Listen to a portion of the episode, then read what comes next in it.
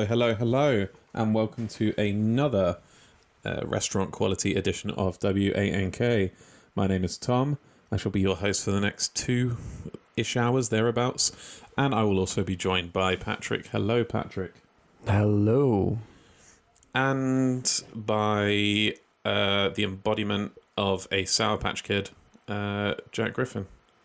Get a yeah. new joke. It's... Uh, What, what do you mean? That is a new joke. They're new every time. That's the whole thing. No, That's you've called shtick. me a Sour Patch Kid before. I've called you a Cabbage Patch Kid. Sour Patch Kids are the little sweets with the big Slight heads. different. Slight different. Very different. You can't eat a Cabbage Patch Kid. It would. It would. Why? Just, because it would. I mean, you could eat anything, but exactly. you wouldn't want to. There, there's valuable. guy. Do you People remember that? Do you, do you remember that? Um, I call it a trend. It definitely isn't a trend because you shouldn't do it. Don't do this at home, kids. But do you remember there was that trend going around where people are eating um, the washing up pods? Tide pods. Wash- yeah, that, them. You yeah. can eat anything. no, no. Wh- why are you saying don't do that? Eat Tide Pods, kids. No. It'll, it'll, it'll thin the herd. It'll... It's natural selection. It's natural selection at work. Get rid of the idiots.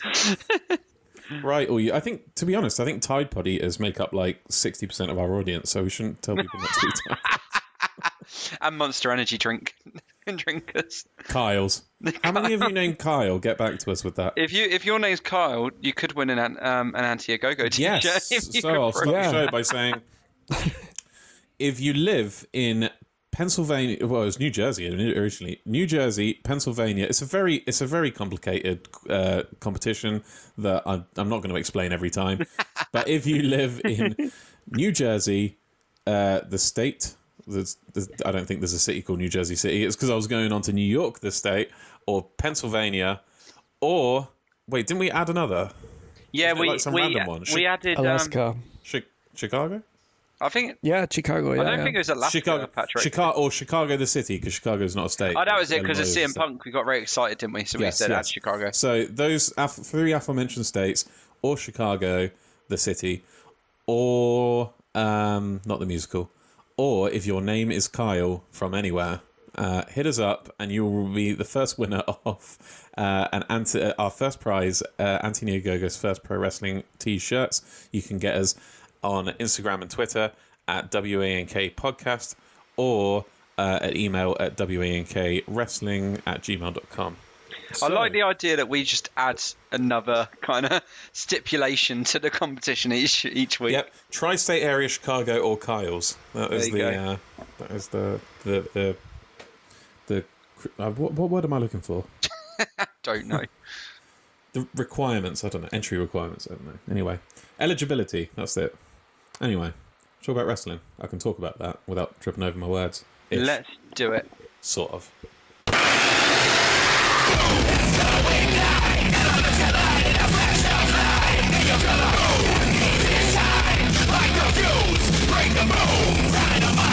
Right, so it's Fight for the Fallen, and first up was uh, the ten-man tag uh, between the Dark Order and the Elite. I'm not going to do a play-by-play this time, or at least I'm not going to do it first. I might touch on a few key moments from the match. But this time, Jack seems most eager based on uh, what he's doing with his hand, um, masturbating, obviously. Uh, so That's why don't you come and tell me? You accused me of masturbation well, this evening. well, uh, okay, I wasn't here for that, but whatever you two do when I before I've when I'm late, that's fine. Um, yeah, no. I'd, uh, I, another thing when I do my play-by-plays, a lot of the times I step on points you guys were going to make. So we'll, we'll come to you first, Jack. What did uh, what did you f- think about this one? Right, let's break it down because I've, I've actually got it on the background right now. And the first thing I want to talk about is entrances. Oh. How fucking big match feel did this, you know, did the entrances the, make this? The Dark Order entrance, no word of a lie, the entrance alone is my uh, top at the moment contender for holy shit moment of the year. Considering a couple of the signings, including above the... Uh, above the appearance of Malakai Black, to be honest, um, given a couple of the other potential debuts that are in the in the in the pipeline, uh, that's is probably not going to stay on top of my uh, holy shit moment of the year. But as of right now, the Dark Order's entrance at Fight for the Fallen, um, with pro- possibly with Nick Gage's uh, appearance the previous week second, is my uh, holy shit moment of the year. It was amazing. Goosebumps. Well, you hear the you heard the crowd chanting cowboy shit throughout the beginning of the promo. That was like, oh, you it know. was just it was it was big, and you know, and then the lights, and then and, but and, did and you Hangman notice, was in Dark Order gear, and he did the hand signal. Did you notice the one thing with the lights though? And I think it was put in our wrestling group chats on WhatsApp. So I know, obviously, Tom, when you get a phone, um, you'll you'll be able to see this. So I feel I feel I feel like I'm imparting knowledge to you by this, but um, someone pointed someone pointed out anyway. Um, with the lights, there was one extra light shining with no one stood under it. Obviously, you know, in honor of Brodie Lee. Um, so you know, respect and, and all that. They, I, I like that. That was a really nice touch. Um, Could it not be in honor of Anna Jay though? That's another good shout. I mean, I took it as Brodie, but you know, it can be both. Why not both? Why not both? It, let's let's let's use this as signified. I, you know, the ones that like, couldn't be there. I feel like I feel like we've been robbed of interactions between Anna Jay and Hangman Page because of her injury. But you know, they, they could have they could have had her coming out with, with the group and stuff, couldn't they? And uh, but, but I yeah, think she it's, yeah. It's good to I think it's good to keep her first time back as a as a pop that's centered centered around her and her women's. Yeah, it'd be thing. good anyway, if it was like a Take Onti thing. Do you know what I mean? Like if maybe Take Onti's getting beaten down, then she comes running back out to like save you know her mate. But we are getting off track, and I want to hear from Patrick. So Jack, quickly. Oh, can I just uh, quickly? Fi- yeah, I'll, I'll finish with. Yeah, the I wasn't going to go on to Patrick. Sorry. I was going to ask you. Uh, I was going to ask you to give me your thoughts on the match. Well, I'm not. I'm not finished the entrance bit yet. I'll, I'll just touch entrances, and then Patrick can have match. Um, All right. Because I want to. I want to touch on the Elite's entrance as well. You know, sort sort of. You know, hinted with a like little bit of promo that they showed the new Space Jam movie in the corner. Yeah, but they but, do. They do promo right. I, think. I know it was A E W. Good. I loved it. I thought that because it was exactly what I was. I got the vibe before they even came out that it was that sort of thing, like at Space Jam when they, you know, the teams came out and they announced them one by one, and obviously then they have the shirts. The shirts look cool, um, and yeah, I, I like well, that. Especially with who they're facing as well, because it's all the Toons versus the the monsters, isn't it? And they're Dark Order, so exactly. You know, it's uh, but, even even though the monsters are the good guys in this one, it was quite. It's, you know. it's a, it was cool and it was creative, and I like the way they do that. Um, but I'll I'll leave the entrances. Talk too much. So let's go. I'll pass over Patrick, who can talk about the match. Jack, uh, sorry, Patrick. Jack got too excited about the entrances and has uh, forfeited his opportunity to talk about the match. So we shall pass over to you. I just hope his pants are uh, not too wet now. But it was the entrance was already very nice. I also liked that it was very or also very goofy to be in that uh, tune context. But. Uh, Yeah, they, they also they actually chose the right person for for this uh, for this cross promo thing, because Nick Jackson is always like every week on B T E doing these trick shots. It was perfect. He missed like, yeah. he missed one in this match though, didn't he? From, yeah, in this and, match uh, he missed the crowd, one. Yeah. The crowd didn't let him forget it. Yeah, but you still um, missed. You still missed. But within the match, they do it, it did it again. It brought out a basketball, and uh, I think it, I don't know if it was Nick or Matt. Some someone made the basket with their with their arms, and the other one threw in. So that was uh, hilarious. A lot of hilarious moments within the match. Yeah, the moment I was talking about itself was the Indie Taker that they did on. Uh, yeah, was it Stu Grayson or John Silver? It was someone bold, anyway. Um, and. Uh, Uh, yeah, and it w- it would have been awesome what uh, what they were trying to do. So uh, I think it was Matt Jackson obviously set him up, uh, set. I'm going to say it's Grayson, even though I'm wrong.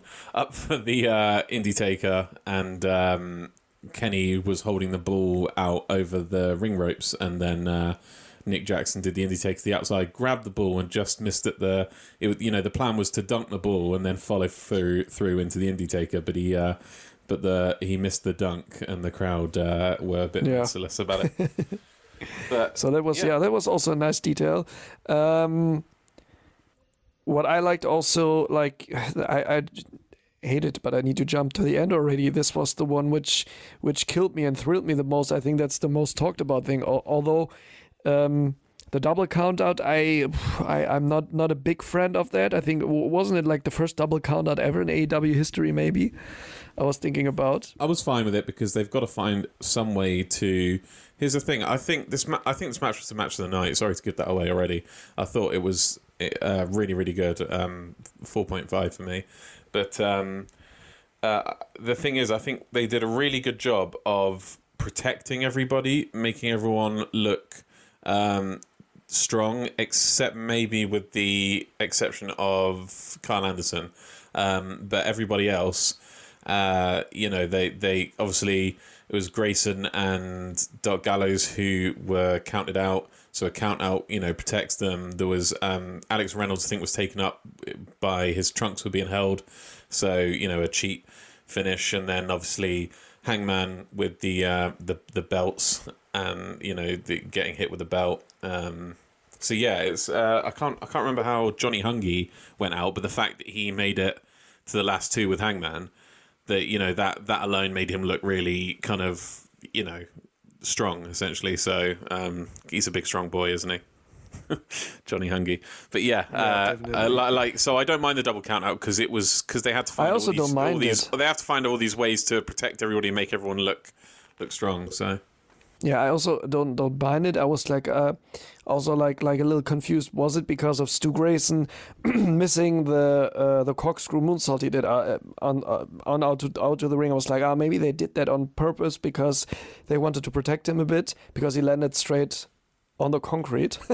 I'm not sure. He, I'm not sure he would have gone straight up for a jump off, you know, because they went up into the crowd, him and Doc Gallows. Yeah, but he, the jump uh, wasn't wasn't that that special. He just jumped jumped on him pretty pretty yeah, normal. You saw, I think. You saw Matt Hardy when he banged his head. I mean, he couldn't have. Yeah, he didn't have bang his head, but he landed like really really hard on on, I, on the concrete with his body. So um, I think yeah, I but, think it was planned. Yeah. yeah, maybe it was planned, but I was just a little bit. Just little nitpicking. No, the match was was really great.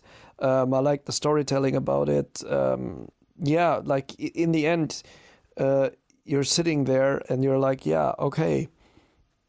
You see that he wasn't good enough, and they were not good enough as a team because they now started really as a team the first time. Like it was their r- real first entrance together and everything together.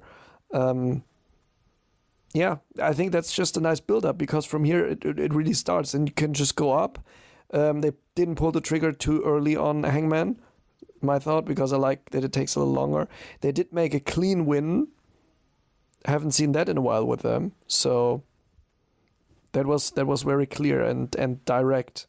So, I mean, it's debatable how clean it is because obviously he got hit with the belt, didn't he, Hangman? If we're talking yeah, he got hit thing. with the belt, but in like in general, like the whole thing. I, it wasn't. Was, it wasn't. Was quite I, I, clean. It wasn't It wasn't directly dirty, but I mean the commentary sold it as dirty because Jim Ross came back to it later in the night and said he was kind of still fuming over how, how Hangman lost the lost the yeah, thing. Because obviously, obviously the title shot the weakens end, him, and then yeah, but in the end, it was like the whole win was there, there were, were not a lot of interruptions with spray or anything. Like it, it was a very it was a quite a clean win. Like also to see on the whole on all the pins throughout the match and the eliminations, that was quite clear. And Kenny hit him like with three uh, V triggers, I think two or three V triggers, and everything. So yeah, it it was it was nicely told because they used a lot of uh, uh, uh, um, uh, how do you say trademark moves. No, yeah. special moves also, no, no trademark moves, yeah, just to bring him down. And in the, in the end, they might just needed the title to bring him finally down and um, show that he's that they are as a team not good enough yet. But you, you can see there is a chance. There's a slight slight bit of chance they have. They just need to improve a little more. So that's what I really liked about the match, what it told in the end. I'm just going to correct myself. It was Silver, not... Uh...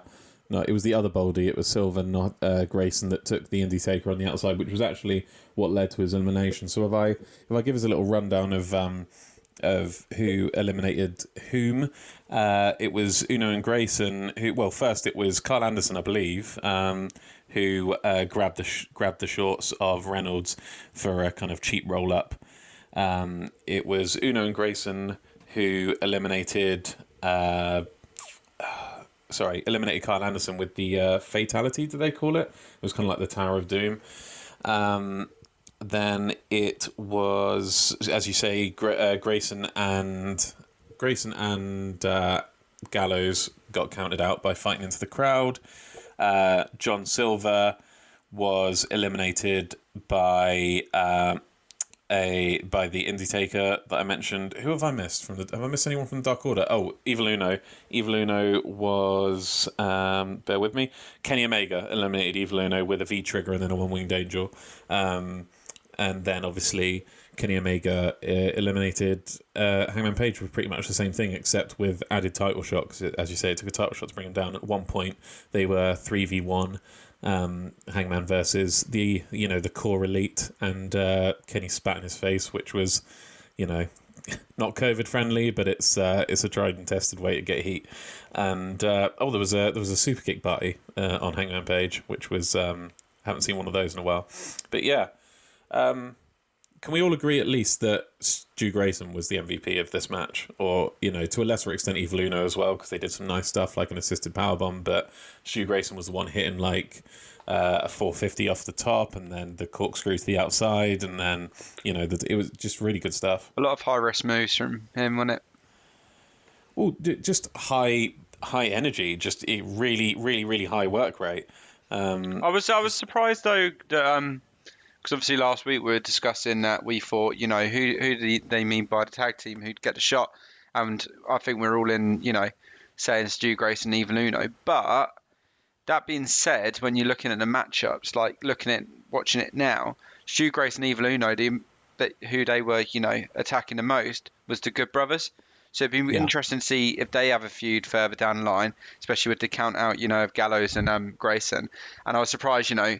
Maybe because how over Silver is, that they match, you know, Silver and Reynolds more up with Matt and Nick Jackson for a potential feud yeah. there. So in that sense, if they were of two of one, based on the what we saw in the match, would it have been maybe Silver and Reynolds because of, you know, the way it was going in the match between them and the Bucks?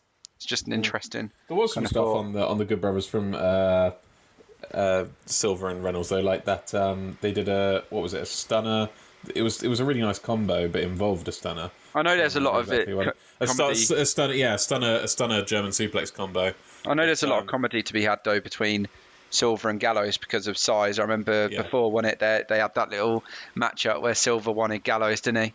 Um, speaking of, speaking of Gallows' size, just to bring it back quickly to Stu Grayson, he got him in the reverse fireman's carry for his finisher. On his back, that was insane. That was before he hit, just before he hit the four fifty. Um, like literally, picked him up off the ground and had him across his shoulders. I don't know if you're are you, you're looking blank, like you don't remember that bit, but um, I don't. But it's, you know, it doesn't surprise me. Well, no, it does surprise me. Sorry, opposite. You all need to put some. You all need to put some respect on the name Stu Grayson. Man. no, I, honestly, the M V P of this. No, I, didn't we? Didn't we put him in our awards as like most improved? I thought, or like one of the. He, he was in one yeah, of our last awards. year, but we need we need to. No, but he still like this you match, know he he blew. He blew he, he, def- he definitely was. I, d- I do agree. I do agree. Patrick, uh, what are your thoughts on Stu Grayson and why is it that he is amazing? Because he showed some moves I wasn't uh, aware of that he was able to to hit them. The corkscrew moonsault out of the ring was like uh, okay, never seen that before from him. Um, he didn't like guy, it. You know, you don't expect. You don't expect yeah, it from him. Yeah, it's not his style. Or like he's also wrestling barely on, on Dynamite, which which I like. Um, then this is even more surprising to see them. Um, but it holds also like a little hopes for the future that they can still like go and challenge for the tag team titles and are like in the same style or so, you know, as uh, as the Bucks or so, that they can hold up with them and can have great matches. And um, but also I like Evil Uno also, like I was about to say he, Evil Uno as he well. He lost so much weight, weight also. Yeah, you could you could see this in this match again. Like he's wow, he is very very well uh, very fit now. Um, yeah. I'm just, I, I was just also uh, positively surprised by this. Like the whole match was just, I also think like how much was the match time? I think it was twenty-five minutes. Yeah, almost twenty-five minutes on point. Uh, that was just great. They took so much time for it. They made it the opening contest, which everyone was hyped for. And um, yeah, it was just, just, just great that they took the time, told the story, and left everyone behind, like maybe with a bittersweet taste in the mouth, but everyone knows, okay, the time will come again. So, um, just, I think, I, I do think it is, so I think there's three tag teams that you could kind of call the kind of, the, the, the kings of the tag division, which would be the Young Bucks, F T R, and Santana Ortiz for me, uh, more on the latter two later, because... Not the Lucha Bros. No, not, I wouldn't. I wouldn't include the Lucha Bros. Not recently. Maybe at the beginning of A E W, but they've not. They they spent so much time apart during the pandemic era, and now obviously they're involved in the trios. We didn't even see them tonight, even though there was a story involving them. So I would. No, I wouldn't. I mean, they they definitely are that good, but they just haven't really been featured for me as, you know, because when they went for the tag teams as well, when Death Triangle went for the tag team titles, it was Pac and and Rey Fenix, wasn't it? Mm. So I wouldn't. I no, I wouldn't class the Lucha Bros in kind of that space yet, but my point anyway was that I think very soon we'll start to be having the conversation of whether Uno and Grayson also deserve to be up there, because they're just about to break through, I think, into that kind of upper echelon. Um, last thing on this, I just want to talk about the ramifications of the finish, which is Hangman losing, Hangman losing his title shot, Hangman's friends, whoever they may have been, losing uh, their tag team title shots. Um, we've been talking about this for a while, that this is actually what we thought should happen, and we really didn't actually think this would happen. We thought they were gonna, we thought, I mean, I thought Hangman Page was, I thought they, I thought the Dark Order were gonna win this. I wasn't sure how they were gonna win it, but I thought they were gonna win it, because I thought um, they were gonna pull the trigger on this. Um, I've sort of pleasantly surprised, I, I sh- hoping they can get, they can keep the momentum, for one thing. As long as they can keep the momentum for this and really kind of stress the story on Dynamite and, you know, Hangman's loss. And this was this is what me and you have been talking about, isn't it, Patrick? The kind of hurdle that we wanted uh, Hangman to drop to, to fall at, that, you know, we we thought that A E W were going to go the predictable route and actually have him win, but no. Yeah, right. So it's it's just like what we said last week. It, they're not pulling the trigger too early. That's a good thing. They just need to keep it. And also, um, I think Jack said that also last week, it will overshadow um, probably uh, in a Hangman title win, or possible title win then at All Out from uh, like a debut from C M Punk or Brian Danielson or so. So it's good that they're pushing it a little bit further now that we, uh, I think for sure know that C M Punk will come. Um, We have some more challenges coming up in between, with C M Punk, with Brian Danielson, maybe with even in uh, from the roster which is there already, Christian Cage.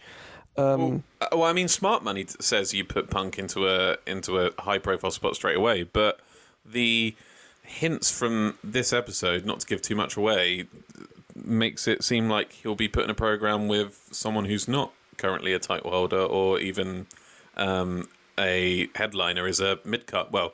A previous mid-card champion, um, without giving away too much.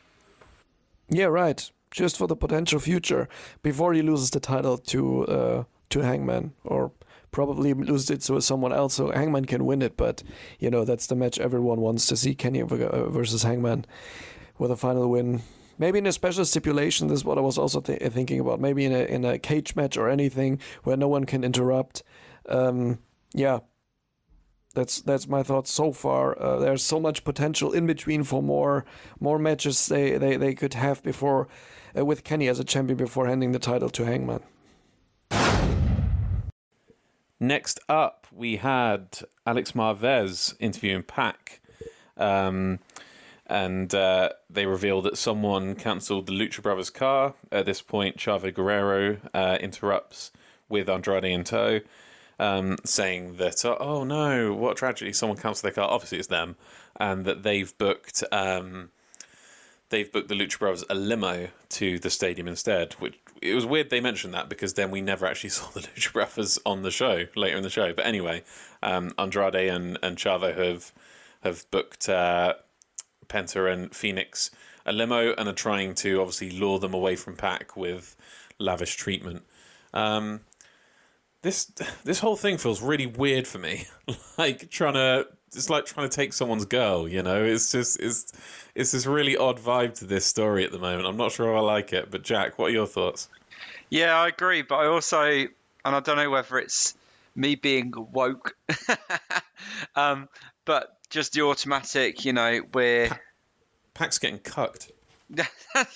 But yeah, just because, you know, it's like we're Latin American, you're Latin American, let's, you know, Latin American this shit up. And it's like, why do we have to do it that way? Why does this have to exist? I mean, to me, it's obvious the way it's going to go, where it'll be, you know, like a bit of the Eddie Kingston kind of storyline, where initially they might, you know, head that way, but then they'll go back and, you know, Death Triangle be reformed or whatever. But um, but no, it is odd. I think, you know, it, it's it's new, and then we see a lot of, you know, what A E W does sometimes. You see them trying things out, and then it might get cut, it might not. You know, it all depends on the reaction. But that's what I like about A E W, is that they do listen to the fans, whereas, you know, another company uh, based out of, you know, Stamford, Connecticut might might not. Um, and, you know, might just pursue something even if people don't um, care. So it's nice that they kind of, you know, test the waters a bit. But yeah, for this one, I, th- I think it's good. I think it will be a grow. Um, it'll grow on me. But um, but at the moment, it's, it's early days, and it's just seeing how it goes, I guess. And there's not too much to say. Um, bit bit annoying that, yeah, you didn't actually get to see Ray Phoenix and um, Penta. So it'll be interesting to see if on Dark or Dark Elevation next week whether they're there, because if they're not, then they literally weren't involved in the show. Do you know what I mean? Or but if they do have a squash, then I mean, doesn't make sense in Dynamite terms, but in the actual grand scheme of things, you might be able to let him off on it. Just just feels like he's romancing them to me, and that's what's so weird about it. Like, which one's come, romancing them though? Is it is it Andrade or is it um, Chavo? Which oh, one's I think the one? I think it's Andrade. He's the he's the stud. He's, he's the stud. The, He's he's the he's the uh, alpha. They're going to leave the uh, Virgin, the Chad. They're going to leave the Virgin uh, Virgin Pack for. I'll tell you what, I'd love to see an Andrade versus Miro kind of storyline with a their promos off as well. That's what I mean. Just the kind of, I think that'd be really funny. Like the promos they'd have on each other. Could see it maybe. I mean, Andrade's English isn't amazing, so it would probably be Chavo being the one that cuts it, while Andrade just kind of looks at him intently. But next up, we had Ricky Stark's victory celebration.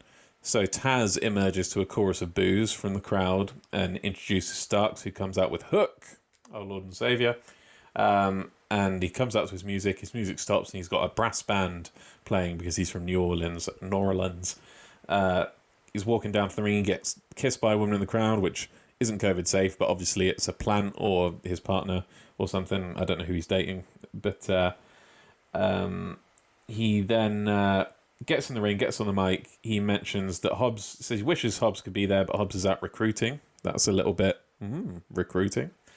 Um, I don't know how many people picked up on that, but he says they got rid of garbage when, when he won the title because uh, Team Taz this has got rid of their garbage because Brian Cage is obviously that garbage. Says that Cage didn't come to visit him when he broke his neck.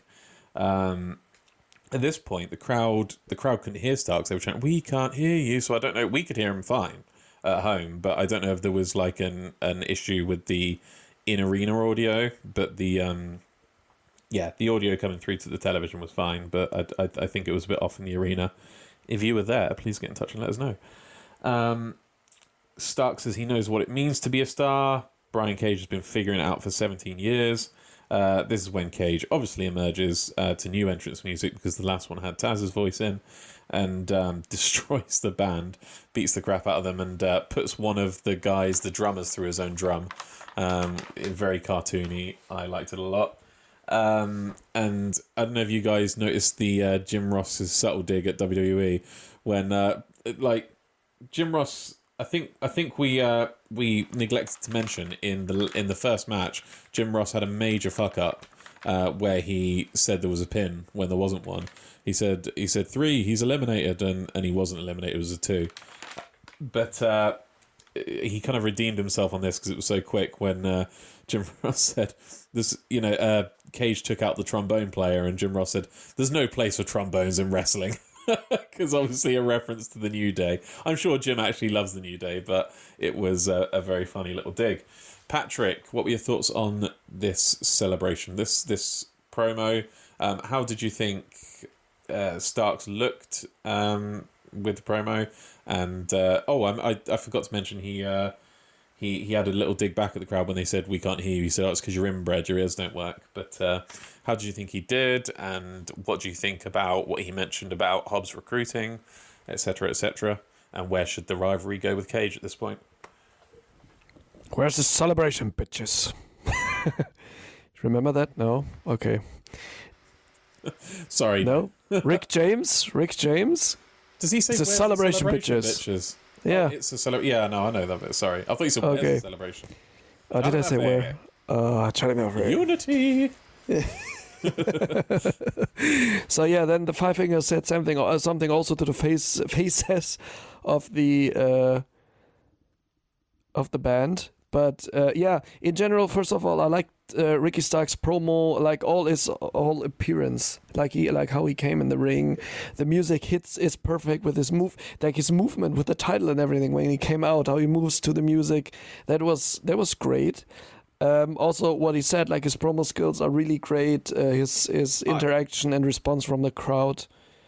I, I just like that. I actually thought this promo was a little bit shaky in parts. I thought, I don't know, I thought he was stumbling a little bit and repeating himself a couple of times. And I don't know if it was the pressure of uh, the fact that there seemed to be audio issues based on what the crowd were chanting, like in the arena. Maybe, but, yeah. You know. No, but in general, like... Sure get there, yeah. Yeah, yeah, I, I, I mean, like. I don't that. think he's. Maybe... I don't think he's. I don't think he's as good as the guy he looks like yet. That being The Rock, but no, no, that's true. That's true. Maybe I also didn't get that with the uh, audio issues because I was uh, clearing out the dishwasher while I was uh, so watching that promo. You might not have been the person to come to on this one, then.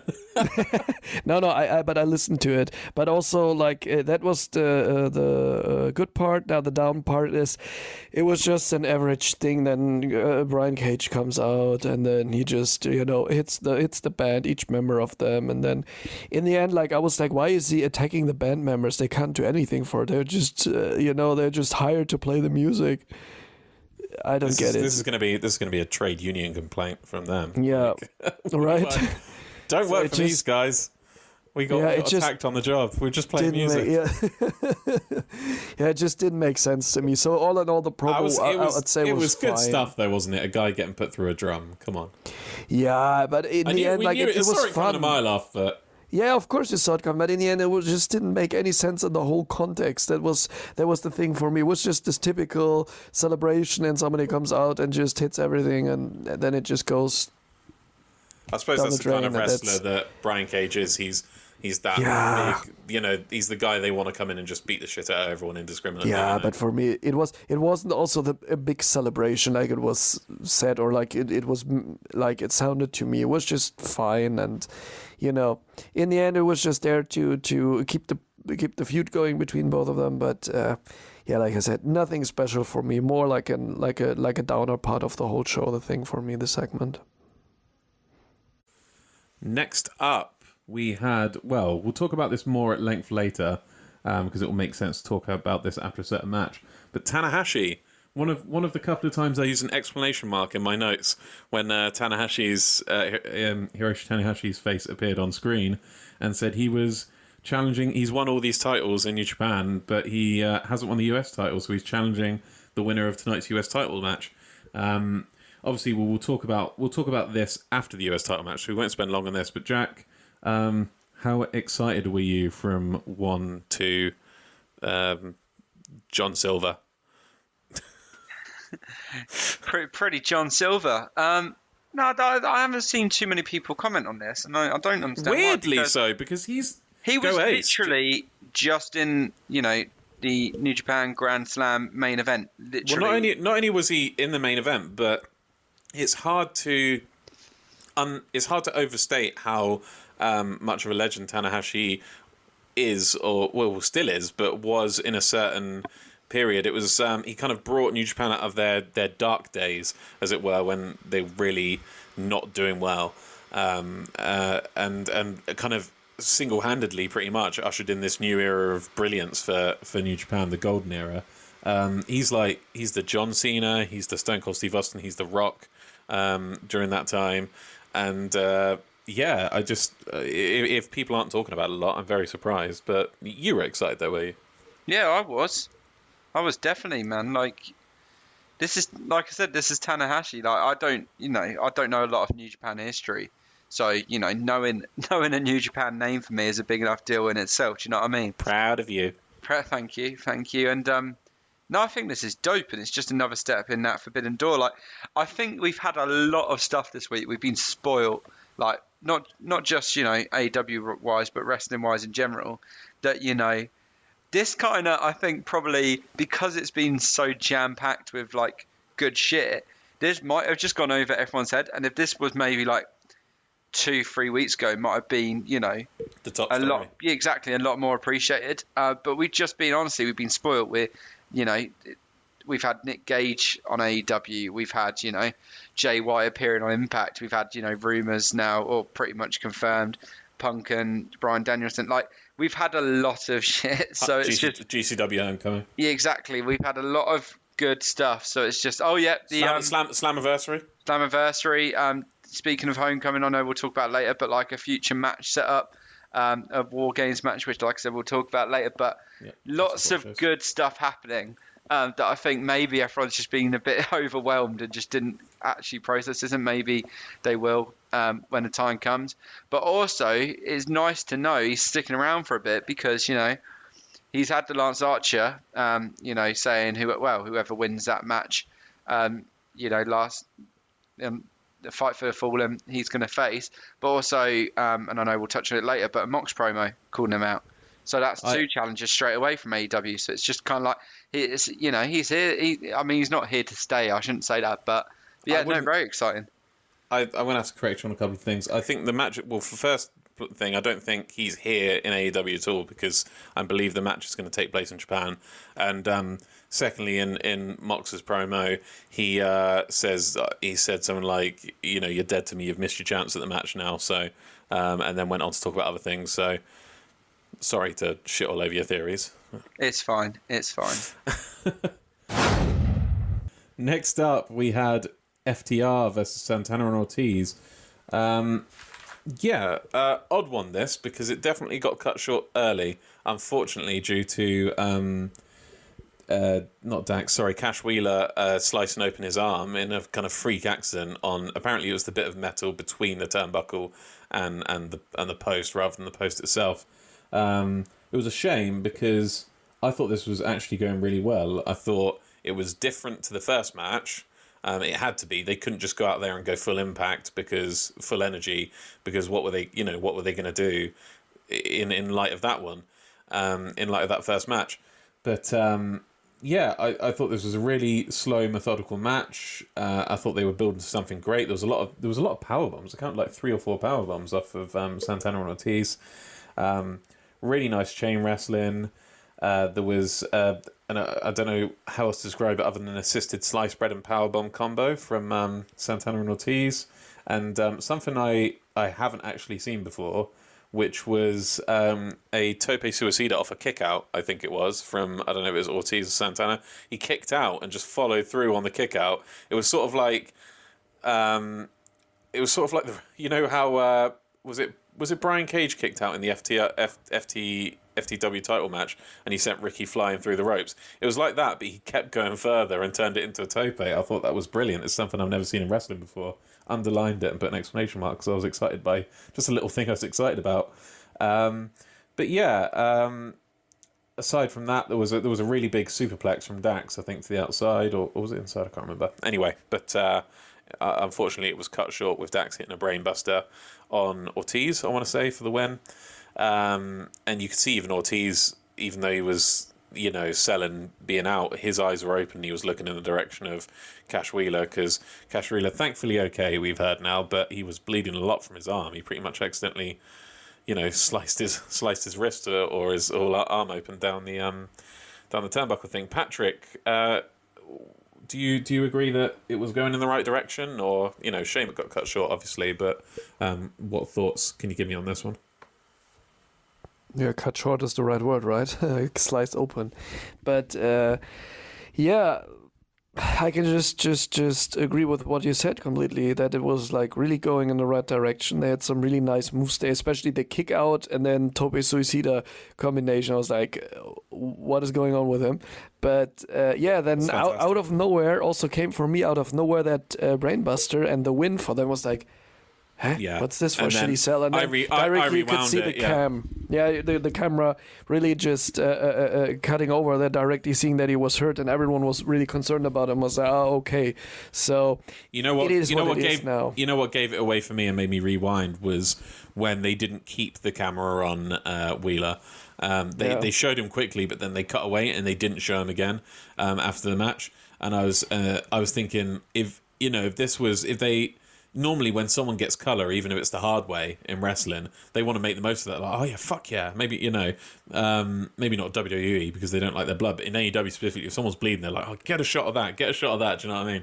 But um, they were probably worried that it was really serious. Like, um, it reminds me of an injury that uh, a G C W wrestler called G-Raver had at um, Two Cup Stuffed Chicago uh, All Out Weekend twenty nineteen.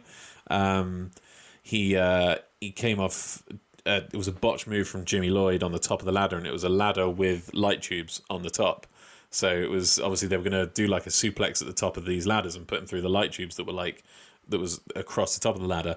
Went wrong. They lost their foot and slipped, and his arm obviously got sliced open by this um, this uh, light, you know, shard of a light tube, and he rushed out of the arena. And, um, you know, across, luckily there's a hospital across the road, but he passed out on the way there. It was only across the road. So, you know, these things are really risky. It could have been a lot worse. Um, luckily he survived, but he had nerve damage and he was out for like two years or something. So, yeah. Um, like I said, all reports are that he's okay. So that's good. But yeah, um, the wrestling though, in terms of wrestling, good stuff. And I really, like like I said, it was watching this when I thought, okay, these these guys are in the upper echelon, and it's just a, it's just a shame that it got cut short, um, given how long they've been building to this. Wouldn't you agree, Jack?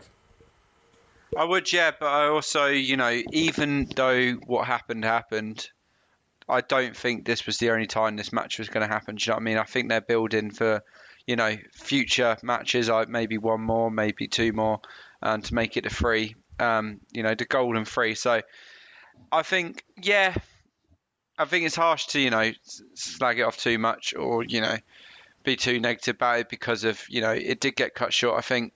Also, timing-wise, tonight was a bit all over the place because of how long the first match was and that they still had to fit in, you know, um, still had to fit in however many matches they had. I think it's five extra in it. I think they normally have six, five or six on the show. So four or five extra matches and, you know, that... Um, That first match took up quarter of the show. But no, it was, I enjoyed it.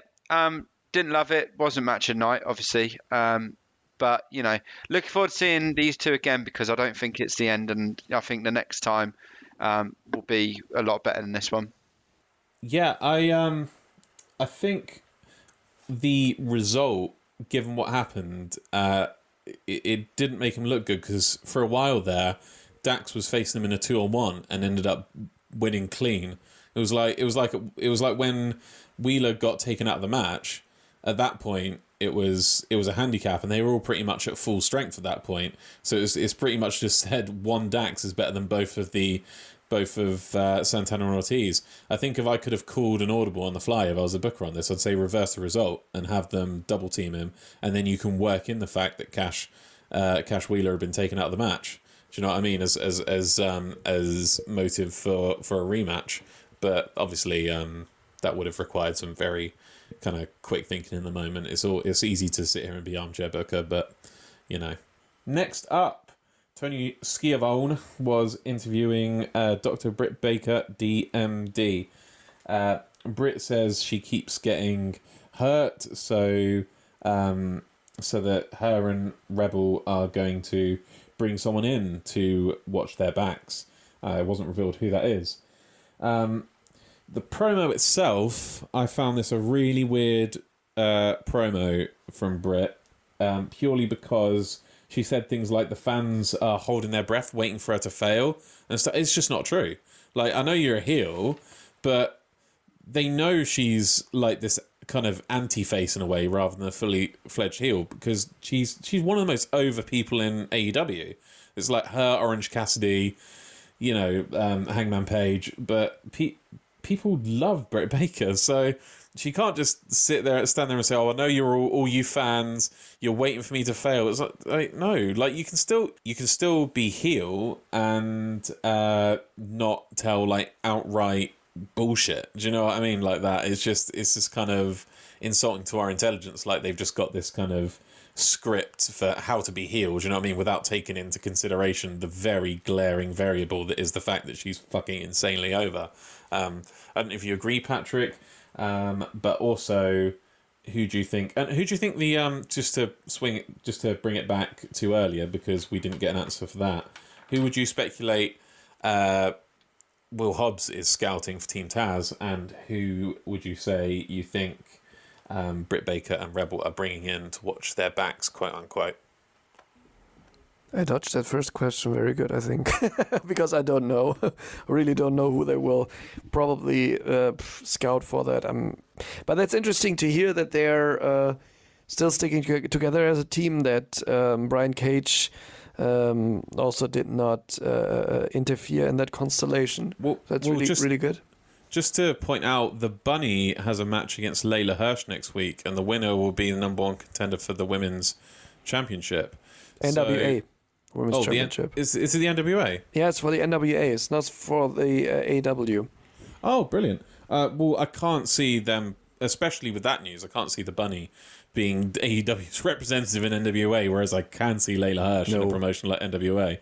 So um, maybe yeah. what we've been talking about this whole time, about Team Taz having a female member and Layla Hirsch being the perfect one for it, maybe we might have actually just hit Good the fucking point. button. Do you know what I mean? Yeah. If she's getting put into a...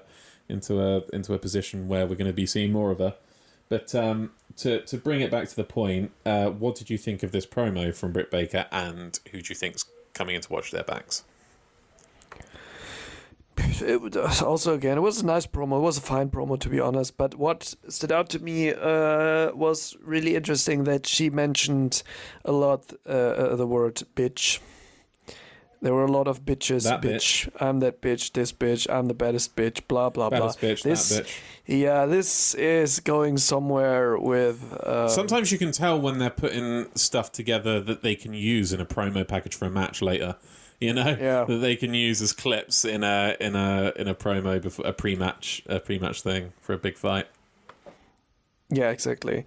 So yeah, I think we know where this might run out to, uh, who's going to be it, but um, let's see how this will work out in the end, and if they can manage to build up a nice feud also. That's that's the thing they need to do, uh, because the Nyla Rose thing was, for me, like I said yeah, last week, was, was not as satisfying as, as I hoped to, and I want to see the women's division in a better place, which is, but it's also interesting to see. We'll talk about that match later, what they mentioned there. But um, yeah, I think we're going to see uh, the next contender for it. I don't know. I actually have to check the A E W standings then to be one hundred percent sure. But uh, it looks like uh, that bitch. Well, it could, you know, it could be her coming in as their kind of bodyguard, like you say, and then maybe she'll turn on them in the future and they'll use this bitch stuff, or, or, you know, maybe not. Maybe Jay Cargill won't. Uh, will, will that she'll just take offense to to it and go straight into a, a thing. There, there's a lot of. Obviously, they're going to be talking about a strong woman, you know, and it's not going to be Nyla Rose, because Nyla Rose was one of the things she cited as, you know, why she's not protected, why she keeps getting hurt. So um, yeah, it, I mean, logically, you do think Jay Cargill because she's the only one, but we.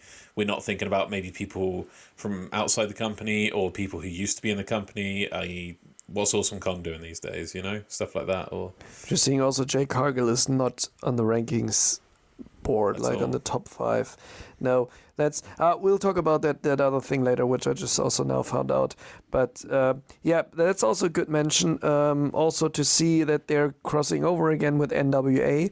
Uh, maybe... I, maybe we talked about that last week. I, I cannot recall that, but maybe she will also defend the title against somebody from N W A or somewhere else on the N W A Empower pay-per-view. It would be They're great doing... if they could get her on that. Yeah, that would be great. They should just really put everyone together. Also, the uh, uh, uh, Diana Purrazzo, also put her in, in that... Um, Yeah, it will be probably in there, yeah, because Mickie James invited her over there. Yeah, yeah, I think they're gonna yeah. they're gonna have an Impact Knockouts title match, I think, possibly uh, with Mickie James. I don't know. Because I I did not understand that she's challenging her for a title match. She's just inviting her over because she's in she charge of the, the women's line, division. I reckon. Yeah. Anyway, next up we had uh, the announcement that was, you know, we were all led to believe it was coming directly from Tony Khan, so it was weird when it was uh, Tony Schiavone who said it on, quote unquote, on behalf of Tony Khan. But the announcement, the Big Show announcement, was that the second Rampage will um, be called The First Dance, and it will be in uh, Chicago, uh, in one of their big stadiums. And this got, predictably, a massive uh, C M Punk chant. Can I just say, not just one of their big stadiums? No, it's where it's where the Chicago Bulls play. Is it the biggest one?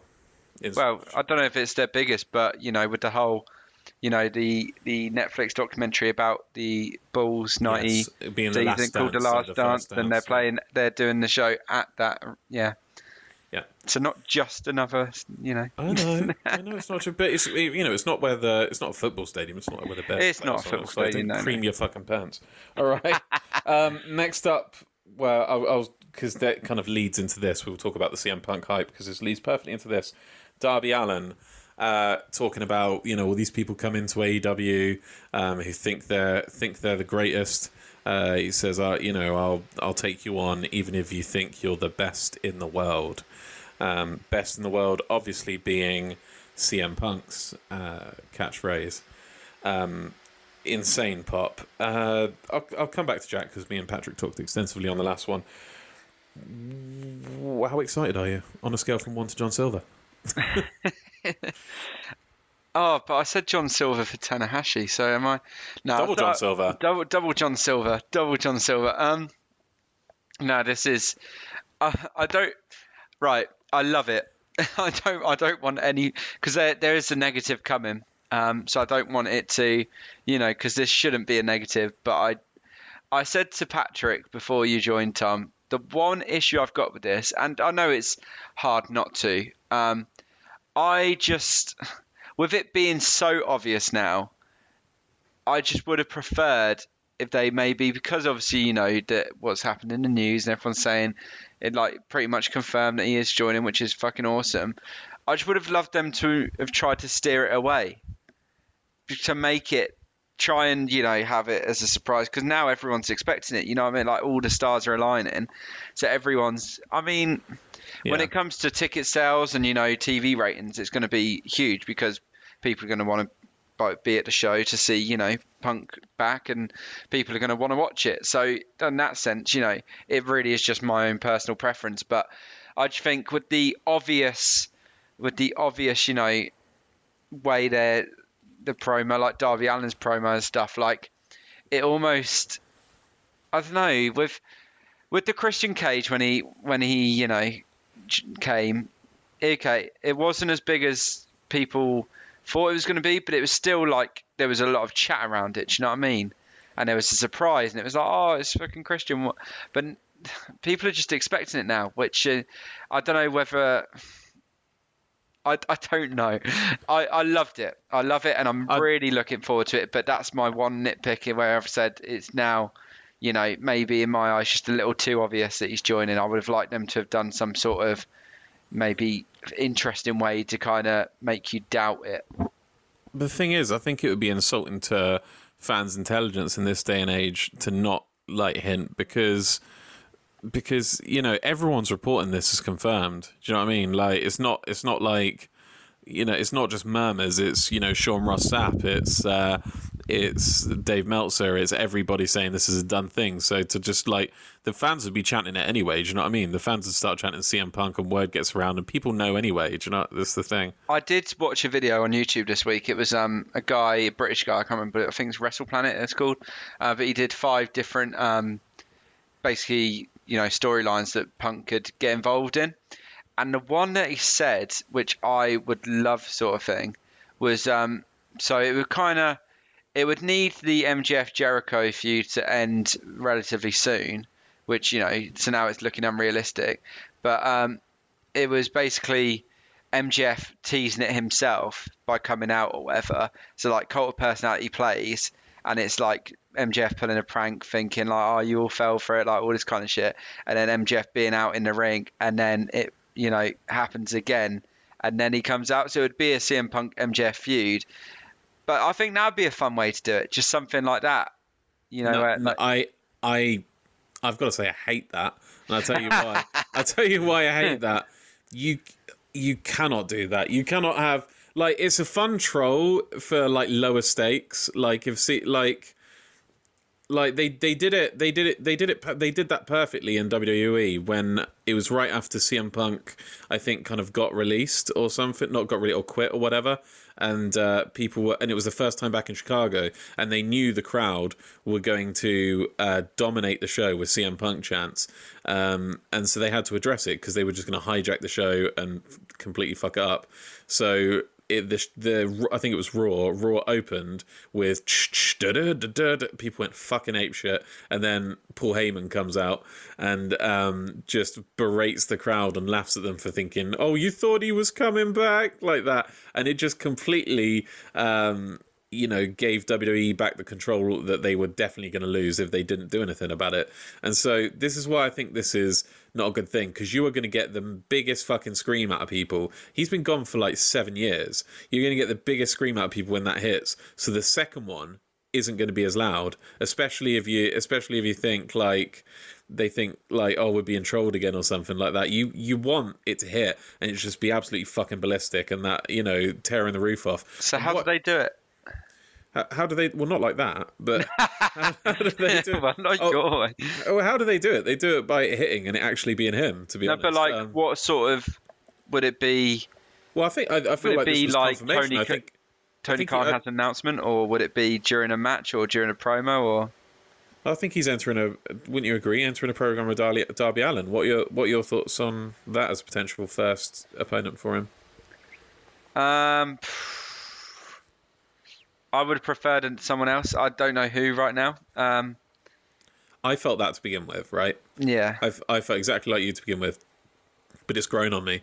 I'll tell you why, because I think Darby Allin needs it, and I think it could elevate him. him I, th- I think it, and, and and there's so much they could do there with Darby being like the new kind of punky counterculture wrestler and C M Punk being the old one.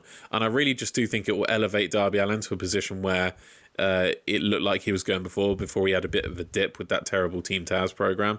Yeah. So I, you know, I think a guy like M J F, I don't think he needs a feud with C M Punk right now. I honestly think he's like one of the best heels in the world. So, I mean, obviously it'd be great to see them do it down in the line. Yeah. But like as a, as a big first, it is, it's honestly, it's growing on me because I, I don't want to hate Darby Allin. um, and, and a, a lot of, a lot of elements of his, his title run actually put me off him quite a bit. So I, I don't want to feel that way about him. And I think a really good feud with Punk, Um, it would just it would just elevate him to where he, he needs to be. You know what I mean? Yeah. The one last thing I want to mention on it is I was watching C M Punk videos this week to get myself like hyped, and you know, not that I needed to get hyped, but just I was just you know, it was on my mind. I was like, I want to watch Punk videos, and there was one which it was C M Punk coming in, and he was going like round the ring, um, and he was like chatting to a fan, and I think a fan said something to him, and he he was like, oh, it was you when, have a vagina. That it, one. No, it was um no? it was during his feud with Cena, and he was saying something about, I think he said, "You can't see me" or something. He's like, um, "Oh, you're a Cena fan, are you? Oh, you probably watch T N A." And now, now he's signed with like A E W, um, you know, and um, well, the relationship they have with Impact now. I'll be interested to see if he gets involved with that, seeing as he like slagged off T N A when he was in W W E and this to this fan. I think the problem with that is using foot. They, you know, they'd have to reference yeah. footage, footage yeah. from a W W E show, even though they might legally be able to do that because it was recorded by a fan and wasn't. But obviously, there might be W W E logos in the background, and yeah, no. it's, it's just an awkward situation to maybe yeah. do that. But it is, it, it is fun to think about. It just made me laugh, like if that was just him in character, if he genuinely like didn't rate T N A at that time. Yeah. Next up. We had, was it a match next? Yes, it was. It was Lance Archer versus Hikuleo. Next up, we had Lance Archer versus Hikuleo. King Haku coming out with Hikuleo, which was a really nice surprise. That that got another, ex- my third explanation point of the evening on my notes was King Haku coming out, yeah. Um, I was excited about that. Um, again, I haven't got a lot of, of notes for this one. I don't think I'd, I'd have a lot of notes for this match, honestly, even if I was uh, doing a detailed play-by-play.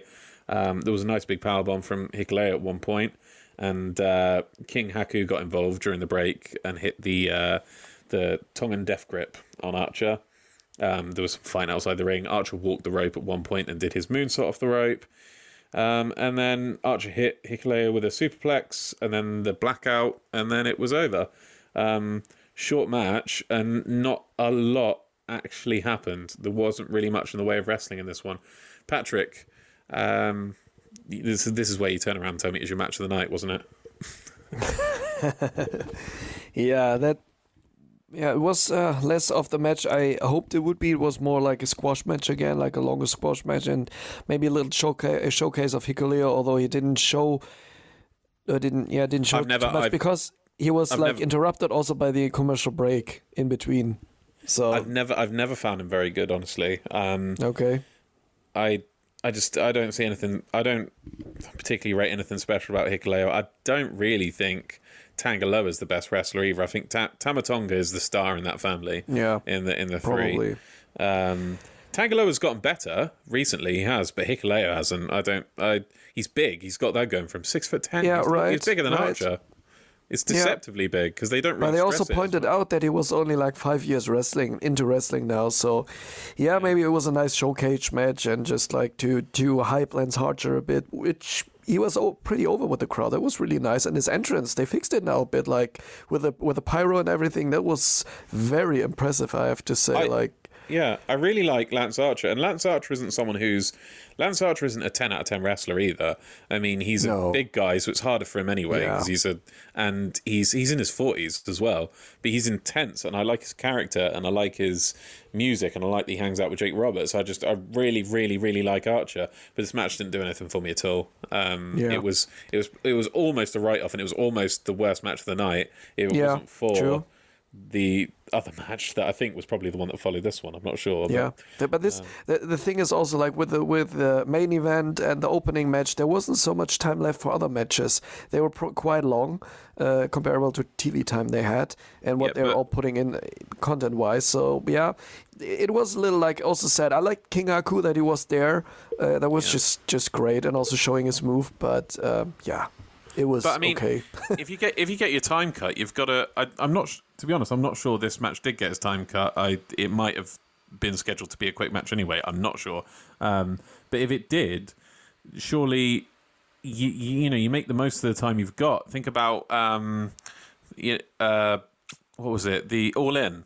They they ran long, and that match with Mysterio and the Golden Elite, you know, the Young Bucks and Ibushi versus Mysterio, Bandido, and I don't know, was it Rey Fenix or someone like that? Anyway, um, Laredo Kid or someone. I think it was probably Rey Fenix. They they had to cut that match super short, but they just packed so many spots into it, um, and just, just do that. But this was this was just them walking around the ring, and then a walk rope, uh, sorry, a, a rope walk, and then a. blackout, and it's over, and it's just eh, just pants. And it could have been a lot more intense with these two guys staring each other down. They could have, they could have, at least a, a trading of strikes maybe in the middle of the ring. You know, a big brutal, you know, and maybe they start headbutting each other, or someone bites somebody or something. Do you know what I mean? It just, I don't know. It wasn't. Yeah, it was meh. Jack, do you have any follow up? Seeing as you just caught the end of that. Two words: glorified squash. Glorified squash. Thank you, Jack. That's all we need to say about that. Next up, we had um, we had a segment that for, I'd say, one point five seconds, I was worried was going to be the worst thing about the evening, and it turned into one of the best. Um, so Marvez is interviewing Cody, and Cody starts to starts one of his pretentious promos again. It's like his kind of self-satisfied, fart-sniffing promos where he goes like... And, and he literally started like... In this world, we live in a world where... And then I was like, oh my fucking God, here we go. And I rolled my eyes. And then out of nowhere, Malakai Black just fucking rocks the shit out of him. I was like, yes! Shut him up. Um, uh, that that moment of the night when I realised we weren't going to get a long fucking drawn-out, you know, smug Cody promo was just mwah, chef's kiss. Um, but, uh, yeah, Malakai Black and Cody... start brawling and out into uh, out into the arena. Um, if you notice, Malakai Black, I don't know if this is a kind of evolution of his character, but his eye seems to be getting blacker around the eye. There seems to be more and more makeup um, as the week as you know weeks go on. So I don't know if that's something he's intentionally doing and it's going to start taking over his face or something. But that would be really cool. Um, Well, until the point where he's in blackface. Maybe. I was just about to say that. He's got to be careful. yeah, he's got to... Where, where, where's the line? I thought Jericho's in blackface briefly in the main event. I just... When he was wearing that mask over his face, I was like, whoa, this is... Ooh. Uh, but yeah, um, sorry. Uh, yeah, they're, they're fighting out onto the ramp, and then Malakai Black kicks Fuego del Sol's head off, which is uncalled for, if you ask me. But uh, they're, they're really trying to get heat with him. And the only problem with this is, with him attacking Fuego del Sol, he's like this, you know, beloved internet meme darling. It, it kind of makes it seem like they really are trying to make Alistair Black proper heel in this, and Cody face. And it's like, are they just going to do the Who's thing? Who's Alistair Anthony- Black? Sorry. Sorry, Malakai Black. Who is Alistair Black? Um, yeah, it, it seems like they're trying to make uh, Malakai Black like really heel in this. It's just not going to happen. It's going to be like when... It's going to be like the Cody Agogo thing, where Cody was supposed to be the face, but we're like, no, this guy's this guy's a dick, this guy's heel, this guy's Homelander. Um, and it's going to be that all over again, except worse, because the American crowd actually played along with the kind of, you know, xenophobic anti-foreigner thing. But with this, it's just going to be fucking like everyone, no one's going to boo Malakai Black against Cody. Like, he's going to get more cheers and boos. It might be a bit of a split crowd between people playing along, but Malakai Black's going to come out, you know. If they do a if they do a punch exchange, it's going to be at least sixty forty in Malakai Black's favour, in my opinion. I don't know about you. Next up, we had a promo from Miro. Um, I this this I look forward to these every Dynamite, honestly.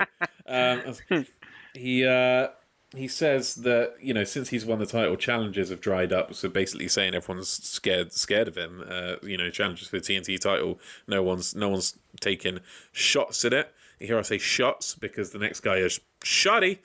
Uh, Lee Johnson is his next challenger, um, which is it's weird for me this because I really you know what's weirder. What if Luther had beaten Lee Johnson in the match on Dark? This could have been Luther versus Miro. Good lord, um, he came that close. That's shocking still. Um, but yeah, uh, no, they they made the right call. Luther should not be in any sort of title match. Well, I was saying um, in twenty twenty-one th- that was due to they did a A E W Games um, YouTube channel did a little tournament, invitational tournament between some internet stars and A E W stars um, on the Elite General Manager game, and one of the internet stars won and got to pick a competitor for Lee Johnson for this match, and the winner would face Miro. And for some reason, this guy decided to pick Luther. It's fucking hilarious. what, what a meme lord that guy is. That's so funny.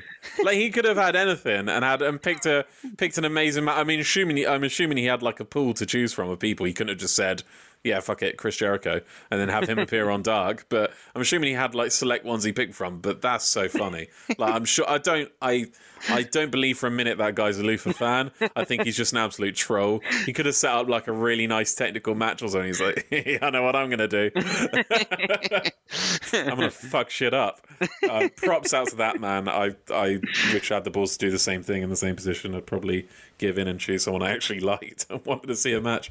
But yeah. Uh, Lee Johnson um, and uh, Miro says the the only the sorry it's making me laugh the only things that motivate him are a vengeful god and a double jointed wife. So again he, he uh, again he alludes to fucking his wife. um, Patrick, oh, this is just such good shit.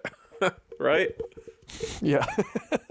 I just I actually told before he said that about his wife, I told Jenny, my girlfriend, I told I told her, yeah, it's Miro again. Uh, you know, he's making hilarious promos. Once he said, like, he thanks God and his hot, flexible wife and everything. And she was like, oh, okay. And then literally, like, ten seconds later, he said that again. I was like, thank God for Miro.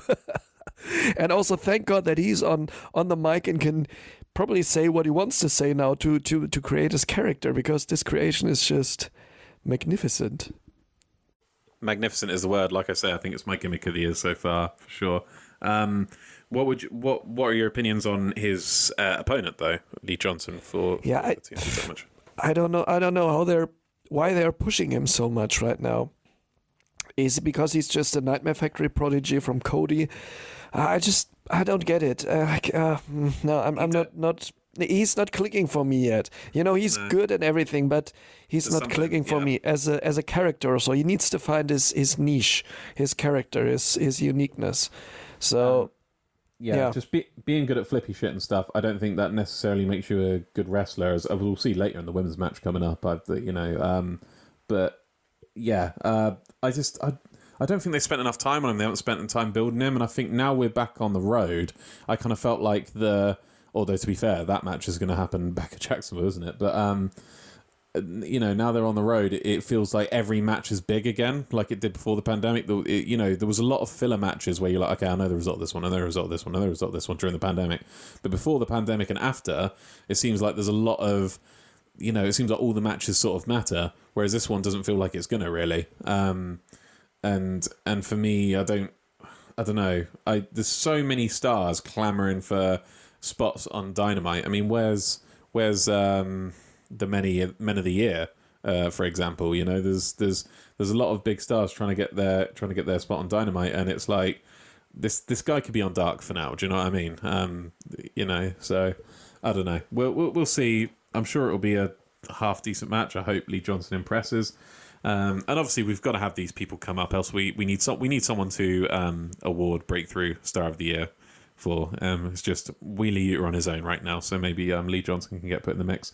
But, uh, yeah, um, I'm not too excited about the match, but the promo itself, obviously, as always, was good and hilarious. Next up, we had Jurassic Express and Christian Cage versus the Hardy Family Office. Um... Uh, so, kind of irrespective of this match, during the entrances, um, Tony Schiavone gets handed a note. So we'll talk about this first, saying that Q T Marshall wants to apologise for him. So it's supposed to be, he, he was supposed to apologise this week for dumping a protein shake on him. It looked like coffee at the time, but it's apparently a protein shake. Um, he was supposed to apologise this week, but maybe they got pushed for time or something um, for a segment. And uh, Tony... Um, said he'd received a note that said that Q- QT wants to apologise to him next week instead because uh, his family will be there. So he wants to apologise to him in front of his family for the protein shake incident. Um, they're making a mountain out of... I don't, this just doesn't feel like an incident that should have a storyline made out of it, don't you think, Jack? Uh, but I don't... Yeah, I really don't understand it. Either play it off as a heelish move and build from there, or, you know, don't... I, Yeah, they're, they're really it dragging out like something. It, yeah, it just feels like a dick being a dick to to kind of uh, you know the the not the non in ring staff. Um, and I don't. I just, just don't know. Just who should he, be the end of it. Do you know I what I mean? It doesn't. I don't understand who he's feuding with at the moment because now Cody's with Tony Schiavone. Yeah, but he can't have a match with Tony. So what's the point? uh, I I assume someone's going to jump to Tony's defense, but it's just odd, you know. But who's going to jump to Tony's defence? Like, Q T to me isn't a, you know, isn't Ugh, a Dynamite... Brian, what about Brian Danielson and his first feud as Q T Marshall? Oh, no. I shouldn't have, I shouldn't have put that out into the world, should I? Oh, it's going to happen now. That's disgusting thought. Imagine, right, Brian Danielson, he's been in W W E however long, he's finally buzzing to get back out and, you know, wrestle on another promotion. It's like, oh, yeah, no, nice to have you in A E W, Brian. Oh, yeah, yeah, your first feud. Oh, yeah. Q T Marshall. Can I go back to W W E? Is it too late? Oh, don't, yeah. Oh, no, uh, oh. oh. Touch the nerve oh. there. Touch the nerve, yeah. I mean... That's how low can, I rate Q T, can, though. Can we, I was going to say, can we send Q T to W W E? Um, next... Well, I don't have to say next up, because I'd already started talking about it, because this was during the entrances. So it was Christian and um, and Helico that started the match off. Um, Matt Hardy got involved quite early and uh, got chased off up the ramp by... I'm trying to remember who chased them off. It was Marco Stunt was one of them, wasn't it? And Christian Cage. And then Cage returned to the match, I believe. And uh, Luchasaurus hit a triple German suplex in this match. Do you see that? Remember that? Yes, yes, he, I uh, did. Yeah, because I... all three members of them. They each of them. It was quite well done because each of them was trying to hold on to the next one to try and keep and try and hold on to the ropes to try and keep their, you know, feet on the ground, but he pulled them all off. And then, I mean, obviously there's no real logical way. We have to use wrestling logic a little bit to why they haven't let go of each other's waists uh, as soon as that happens. But, um, you know, I, I you, you can play it off as they can't really see whether they're still, you know, they're hoping Angelico, I think it was the one on the end, is going to get to the rope still and keep them all on the floor. But it was good, wasn't it? It was, yeah, that was, that was... It was a bit, it was a bit sloppy, but, you know... It, it, what, it's what it's good, expect? Though, because it keeps, you know... Luchasaurus is one of the big guys, you know, in A E W, and I think, you know, he gets overlooked sometimes, and I think, you know, it does... He, he's a big guy. He's a big guy. Yeah. And uh, I, I don't know what I've written here. It looks like erection from Christian Cage, so that's part of the match now. Um, Professional oh, as ever. It. That was it. Um, Luchasaurus's uh, triple triple German suplex, and then the reaction. Do you see that? There was a hilarious reaction from Christian Cage. He yeah. looked like it looked like someone from The Office or Parks and Rec. Do you know? Do you know Tom on Parks and Rec? Yeah, the, um, yeah. The, yeah. When he. When, When someone does, when some drama's kicking off or something, he like looks around and looks at the camera with a big smile on his yeah. face and his eyes wide. That's exactly what it was. Someone needs to meme that. Um, but yeah, that that's what it reminded me of, and I I just that was my shot of the night, was Christian's reaction to uh, Luchasaurus's triple suplex. Um, I actually, oh, I actually haven't written who won this. Who won this? Who won this match? Who do you think won this? Christian Cage and Luchasaurus, wasn't it? Of course. And yeah. Jungle Boy. Jungle Come Boy, on. yeah. Well, he didn't feature much in it, I don't think, so that's probably No, which is, which is, I do think is elevating that storyline of him feeling a bit pushed out since Christian Cage has come in and winning them all over. Yeah. Um, a big downs. I mean, I didn't rate this match much, to be honest. I didn't make much of it. Um, about a two point two five. But uh, probably made worse by the fact that Blade re-emerged and hit someone else, this time Christian Cage, with a uh, with his brass knucks. So it's like, oh, this this guy's just lost without his partner, isn't he? It's like, just put him, just put him on dark for a while. Just put him on dark for a while until until Butcher gets back. Like like I said, there's enough spot. There's there's only so many spots on Dynamite, and this guy's taking up airtime. Like he's it's not working, him on his own. Just wait until the Butcher gets back. I mean, I can see Patrick nodding. Um, what what would you like to add anything to that, Patrick?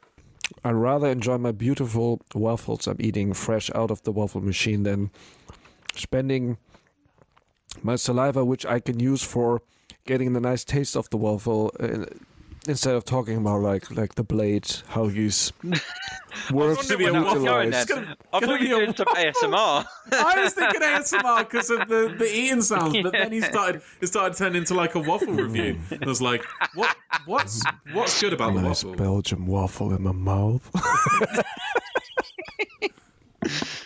How would you, how would you rate the texture of the waffle, Patrick?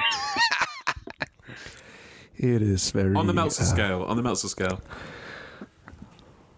Seven out of five. It's not even in the Tokyo Dome. What a waffle. What a waffle. No, no, it's it's a Belgian waffle. It just needs to be in the basement with the children. But cut that. Oh, it's a Joseph Fritzl joke. Now leave it in. Joseph no, no, it's not a Fritzl joke. It's a, a Marc Dutroux joke. He's a famous uh, children uh, yeah, raper and everything from Belgium. This is where... this is where He is super famous in Germany. He's super famous, like Belgian people. Yeah, it's it's a thing in Germany. We're having these jokes, like like what's the difference between a, a, a, a German potato and a Belgian Belgium a ch child from Belgium? The German potato goes from from the ground into the basement.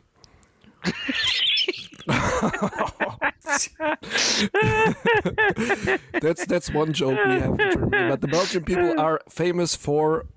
Uh, uh, in Germany, famous for uh, uh, fries and rape, and maybe some comics. I don't know, but if you're gonna be, if you're gonna if you're gonna be famous for two things, it's great to be famous for fries and rape.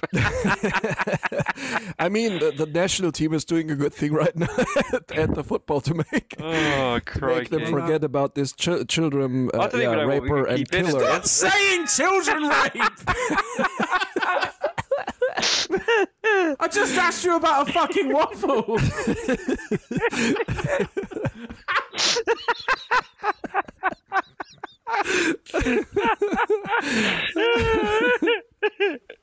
I'm crying. Oh, great. So, old quality stat back in. The, the old standards are back in place. So it's, that, it was Tom Nen. Stop talking about children rape. I just asked you about a waffle. Right, coming back in, fresh off losing all our Belgian fans. um, it's a, uh, a promo from Nick Gage for the match later in the evening. Uh, he says Jericho can't do anything to him that hasn't been done to him, he hasn't been through before, and they get some footage. Funnily enough, footage not from... I've noticed something really odd here. They use footage from Wrestling with Unicorns, which is a um, which is an Instagram page uh, that kind of chronicles all these indie, like really cool indie spots and stuff in kind of short videos and stuff. That's what I know it as. Um, I mean, it might be a fully fledged promotion in its own right. I'm not sure, but um, yeah, they use footage from Wrestling with Unicorns, not G C W, which would be the obvious choice. And if you've noticed something, they've never mentioned the words G C W, and they're quite, you know, they're quite happy to actually name drop other promotions, particularly ones they're working with. But they haven't once said the words G C W on A E W, which I think is really um, telling, and the fact that they didn't use any G C W footage. So, you know, um, maybe I'm reading too much into that, but uh, yeah. Um, he said, then he says M D K all day, and I was like, oh no, it doesn't sound it doesn't sound right when Nick Gage does it, because, you know, for for those for those who know, it's M D K all fucking day. And um, for Nick Gage to self-censor himself, I'd rather him just not have said it, honestly. I'd rather him just not have said it as part of this promo. Um, but, you know, it's Justin Roberts uh, in the match later, which we'll obviously talk about, does his best to censor Nick Gage's typical intro. But, uh, yeah, the kind of censorship of, of, of Nick Gage in A E W isn't isn't working as well as it as well as it could, I think. I, why not? Why not just bleep it? Do you not agree, Jack? Why not just bleep the fuck in? Yeah, yeah. It's a, pre, it's a pre-recorded promo. It's not like he's doing it live. And it's not like Americans haven't bleeped out swearing before on T V. Yeah, just have him say M T K all fucking day, but then just bleep bleep it out. Like, don't water him down. It's just sad. But yeah. Well, we don't need to talk about that too much, because obviously we'll talk about the match later on. Next up, we had Thunder Rosa versus Julia Hart. Honestly, this is... it's like the third bad match in a row for me. And this is the weird thing. There was some matches on this... There was some matches I'd go as far as to say were bad matches on this Dynamite. And yet I wouldn't rate this Dynamite as, as a whole less than an eight out of ten. I thought it was a really great, really, really good show. Um, but this match was one of the low points for me. I, I didn't actually take a note for it. I didn't take a note for it. If I can um, if I can remember off the top of my head, I remember Julia Hart was kind of trying to play to the crowd, and then Thunder Rosa very obviously went onto the ground to take out her legs, but like somehow she didn't notice. Um, you know, uh, I think Thunder Rosa got her in a uh, in a kind of leg lock um, submission. She made it to the ropes. There was a bit where she did her kind of cheerleader flips um, to the corner, and all in all, it was just it, you know, Thunder Rosa obviously won. It was just a it was just a poor match for me. I think a really bad match. Um, kind of. W W E Divas reminiscent for me, and I obviously know Thunder Rosa has better in her, but it's probably down to the greenness of Julia Hart. But it was under a five minute match, and um, yeah, there's really not much to talk about it though. But I will come to you, Patrick, because you were one of the biggest critics of how women's wrestling gets portrayed in Dynamite. I just want to draw, before we talk about the match itself, which, I mean, what's to talk about, I want to draw your attention to something which you'll find funny. I don't know if you noticed, um when Julia Hart was coming out, they had a promo to big up Julia Hart, and everyone in the Varsity Blondes talked except Julia Hart. So they had this, you know, her, the this women's match, the, you know, female forward, Dynamite or whatever, uh, you know, A E W, heels, all this. And then they're having two men speak for Julia Hart. And then it doesn't, they, you know, she doesn't even speak except to join in with the Jew, you, J, Jew? J U L I A, Julia. Yeah, that's all she speaks. You know, they're, they're, they're bigging her up for us, saying Julia Hart is ready. She's, I mean, I mean, I, I might be reading too much into it. Maybe this was, was her decision and she's not confident on the mic yet, because she's still quite green at that too. But it's not a good look, is it?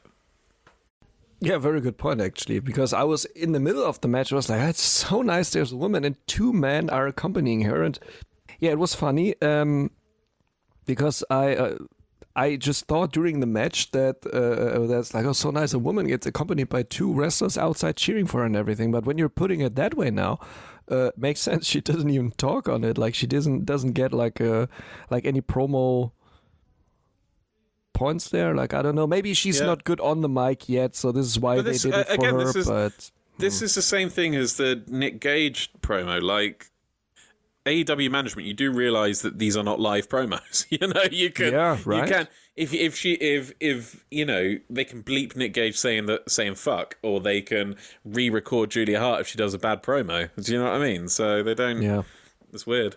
Yeah, that's true. That's really weird. But so was the match. Uh, it was very short. Like uh, as you see, it just was like three minutes. There's like. What what if the uh, uh, F T R versus uh, uh, Proud and Powerful match w- would have been longer? then this match would have been like thirty seconds or what? Like, I don't know the time management Scott from match. them. Um, but this was like a typical squash match where, yeah, it was just a typical squash match. But now comes the point which uh, I wanted to come back to earlier. They somehow said something on commentary now that she's signed with All Elite, her... Uh, her rankings or like like her, her records count again or pre- are set to previous, zero or her, her previous matches count or something, and she's in number one position. Yeah, now she's in number one position. Yeah, I'm just like, hey, but she was before on the ranking system. Like, you can actually look that up online. So it it, it was very weird what they talked there. It confused me. They're like, yeah, really with them. Like, right. I mean, why any, should it be? T- she was challenging. Sorry, she was challenging even for the title once, right? Yeah. Or wasn't she? So wasn't she? No, I'm not sure. No, she I'm was. not sure I'm either. Sure she was. Or wasn't she know. in the tournament? I'm, I'm not sure, but this would have been weird, I guess. She, no, she was in the title. She no, she was in the title tournament. She was obviously eligible to challenge for the title. So yeah, it's just right. they make up the own so, rules with it. And I mean, long-time listeners to this podcast will know how I feel about the ranking system. I think it's bullshit, and I think it forces matches we don't need to have. Yeah, um, and this was and one if you of know, it. Yeah, exactly. And have you noticed that that since they've been back on the road, they've re- they've not mentioned the rankings nearly as much as they used to? Because, like, this is it is a hindrance to good wrestling. It was a good it was a device they could lean on in the pandemic era when they didn't have that instant feedback from the crowd. But now you have instant feedback from the crowd. You you know you don't need you don't need this kind of weird pretend statistics whose kind of meaning changes all the time and rules change yeah, all the time to, yeah. to book your matches for you. You've got the fans to, you know, um, to give you that feedback. And yeah, I just I I I think the big the best thing A E W could do is do away with the ranking system. I mean, New Japan is sports-based presentation. It's the most sports-based presentation out of all the major promotions. That doesn't have a ranking system, so you can be yeah, sport, exactly. you know they said they said they want it to be sports-based. Wins and losses matter. You can do that without having a this rigid rigid ranking system that holds you to having mediocre matches sometimes. You know, but yeah, I, I straight up just think this was a really bad match. Um, and this is actually I can't say it yet because I do that at the end of the show.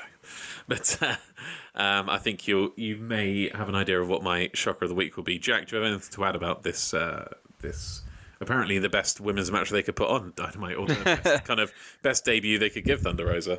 Just just want to echo what I said last week. It just seems like at the moment they're just throwing random matches together and seeing what works. And this one was a squash. Like it's, I think it's harsh if anything on Julia to put her up against Thunder Rosa, especially the week she it's signed. Not, it's not just it's not just about the booking. I think I just don't think she's ready for this. I the, I I just think the wrestling was really poor in it. I just yeah. It was it was a whole lot of nothing. It was awkward. It was um yeah. I just I.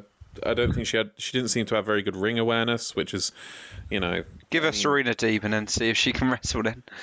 Oh yeah, she'll she'll get a good match out of Julia Hart, but um, yeah, she could get a good match out of. I was going to say a potato, but I don't want to get Patrick talking about Belgium again. So there's new uh, merch, merch actually. Serena Deeb released today saying it says the best woman wrestler ever or, or best woman wrestler of all time.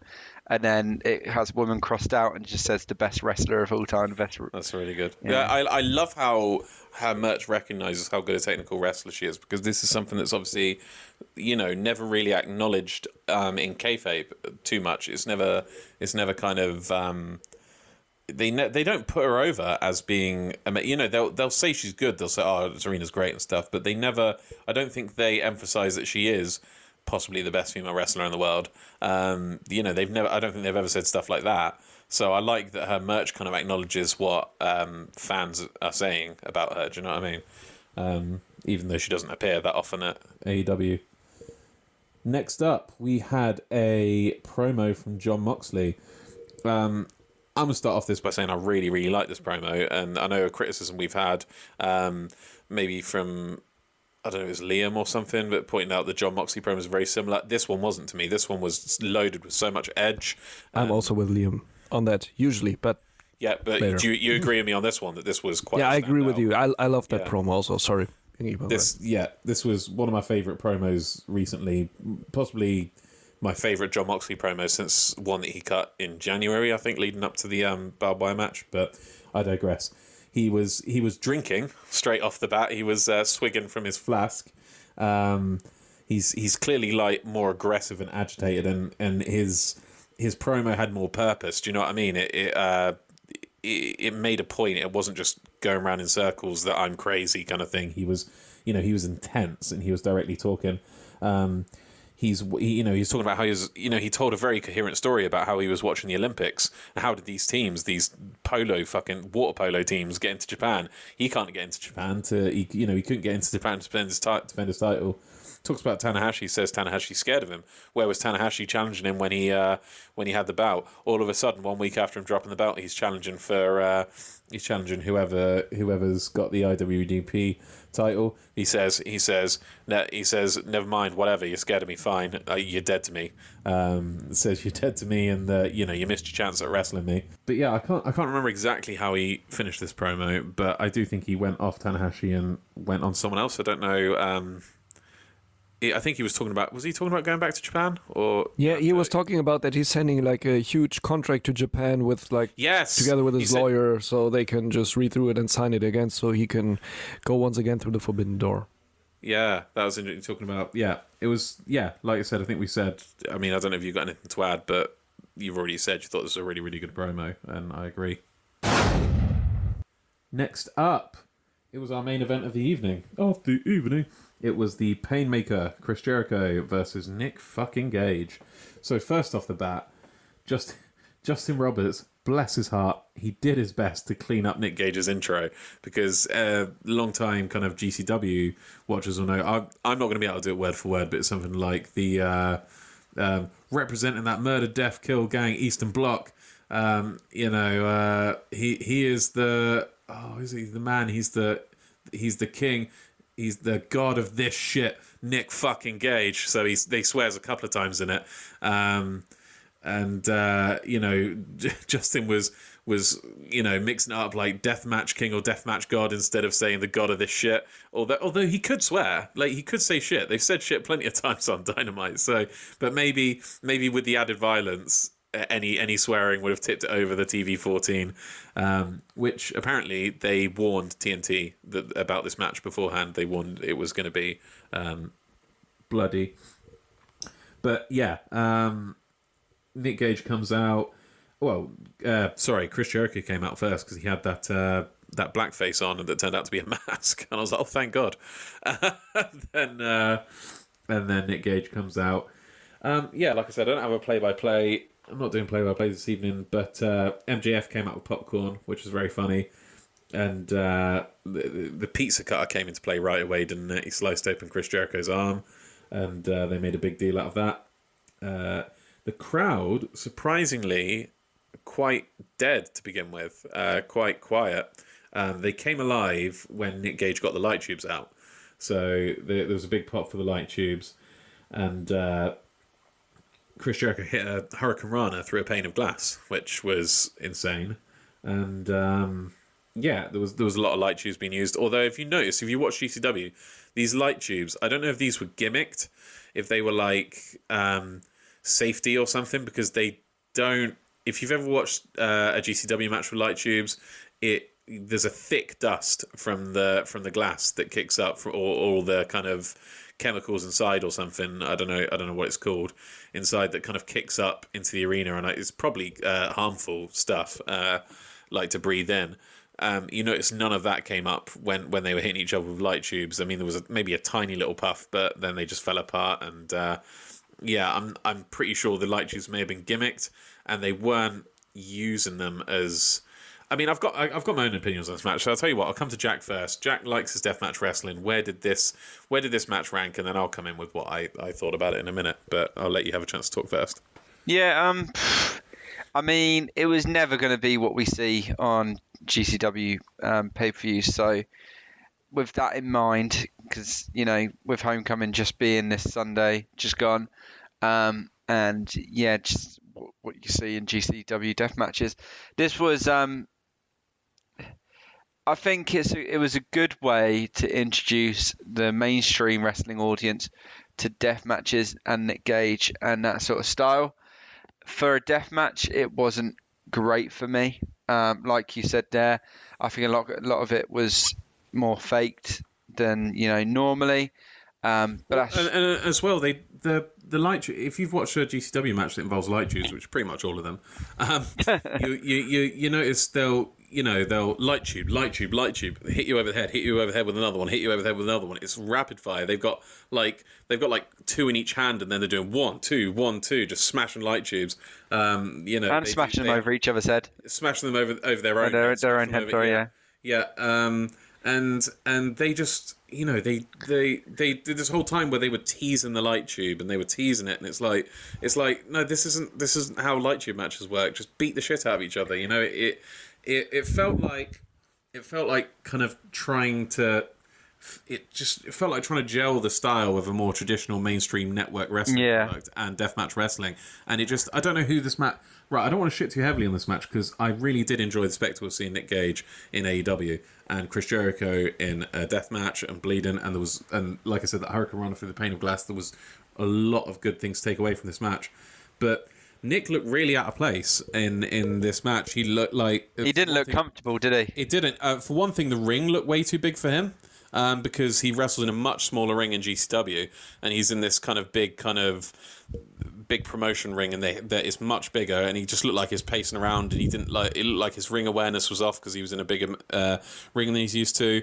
And and you know the the crowd, he didn't see, he didn't really seem to know how to jack up the crowd from a distance. Because what Nick Gage would do, he would just get right in there because the G C W fans are in seats. There's no barricades, so he'll just walk right into the crowd usually, and that's you know have people patting on his back and stuff. And it just like it just looked like having the divide between him and the fans, and and a lot of the fa- some of the fans probably didn't know who a lot of them probably didn't know who he was as well. Um, I mean they've known they might know him from Dark Side of the Ring, but we we might be being prejump- presumptuous thinking about how many people actually watch Dark Side of the Ring that also watch Dynamite, and um, you know you've got to you, you've got to accept that quite a lot of people didn't know who he was, and I I don't know who this match was for because. For deathmatch fans, it's going to be too mild and it's going to be too much of um, uh, a watering down of what they enjoy. And it's just, like I said, it's just going to be an uh, frustrating cock tease with the stuff with like the light tubes and stuff. Um, and for casual wrestling fans, I, I, I, I, I don't know if this is, I don't know if this is for them. Like, seeing, you, you saw some of the looks of horror in the crowd when Chris Jericho is getting the pizza cutter um, across the head, and it's like I, I, you know, I'm not sure who this is for. Mainstream wrestling fans aren't that into deathmatch wrestling, and deathmatch wrestling fans want to see more than what we got. So uh, I, I don't know if you concur with that. Sorry, I've talked for quite a while. No, it's alright. No, I agree. And I think another thing that kind of annoyed me was um, there was a chant from the crowd saying, "We want tables, we want tables," and Nick Gage's looked as if he was being told like. No tables in this match or yeah. something. I don't. It was well, like because it, it's more choreographed than what you see. People chanting, "We want tape." For for one thing, I don't think that's a, a chant you usually hear at deathmatch wrestling anyway. Because um, you know, a, a table in kind of W W E and uh, a table has been kind of drilled in as the worst thing you can do to a person. Get a table out, put them through a table. Fucking hell, you know. You, you watch deathmatch wrestling, you see people use chainsaws on each other's heads. It's like, get the chainsaw, don't get the fucking table. You know. So um, I'm not sure if it's something we'd hear at G C W, but I think if you did get the crowd chanting for a certain weapon, I think Nick Gage would oblige and go get that weapon. But he's being tightly controlled and choreographed, and I just think. I just think there's people who don't actually watch deathmatch wrestling and don't know how good Nick Gage is. They're gonna, they're gonna, they they've made their preconceived notions about him. They're these Jim Cornette fans. They're like, fuck that shit. He's terrible. He's a carny. He's rubbish. Um, he's just, you know, he's not actually a good wrestler.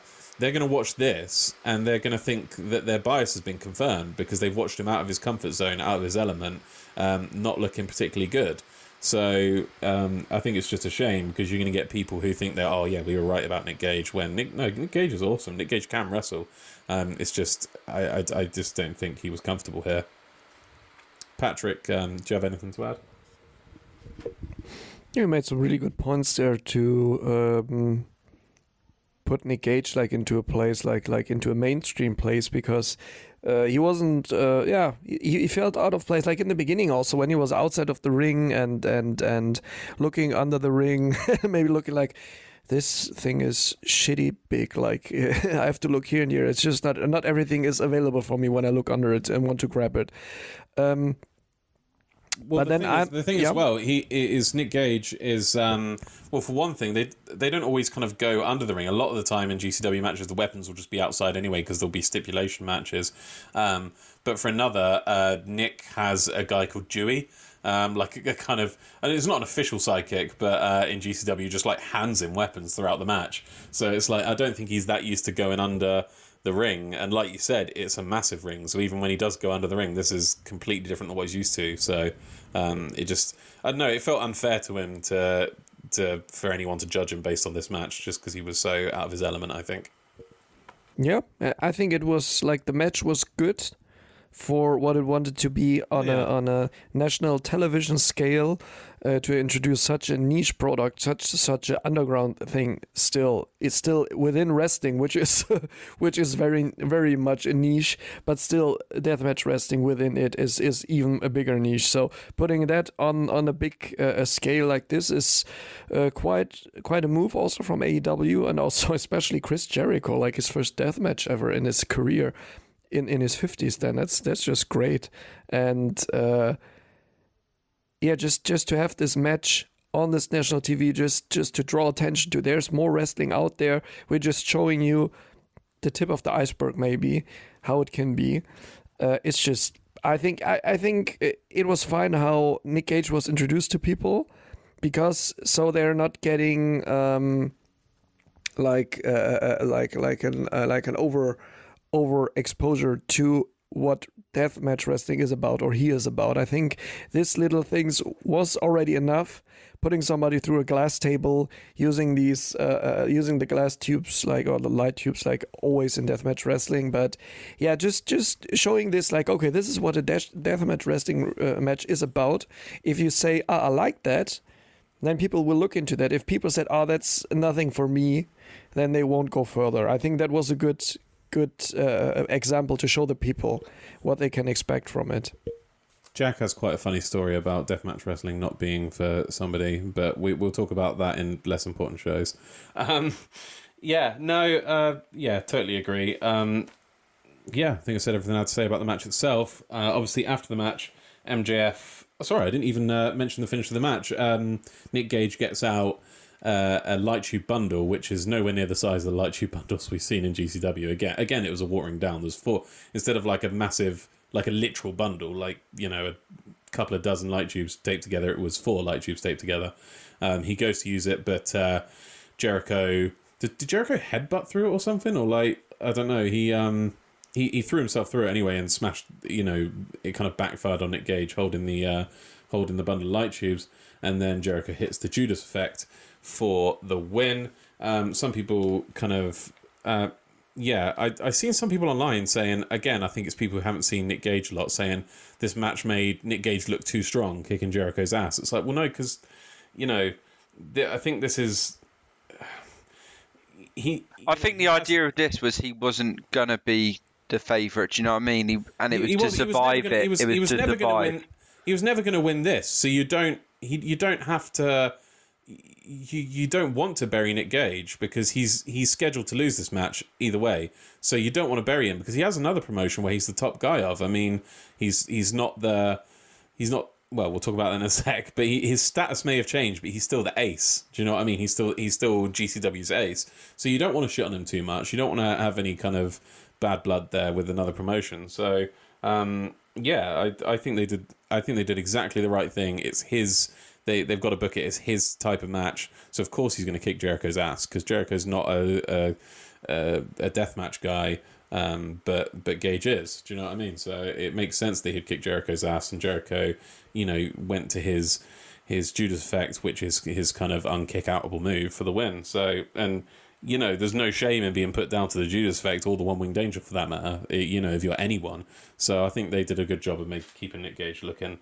Um, looking like a badass. Um, no, no John Moxley interference like we were um, thinking, Patrick. Yeah, that that was yeah was interesting, really. Yeah, that also yeah okay, but it yeah, makes also now sense in that context that he lost uh, the title uh, on on on last week's uh, pay per view show. If he would have been the champion still, then it would be better to have someone interfere with a, instead of just like now we can take a clean loss without without losing credi- uh, credibility within like a twelve minute match and just just a death match for for T V.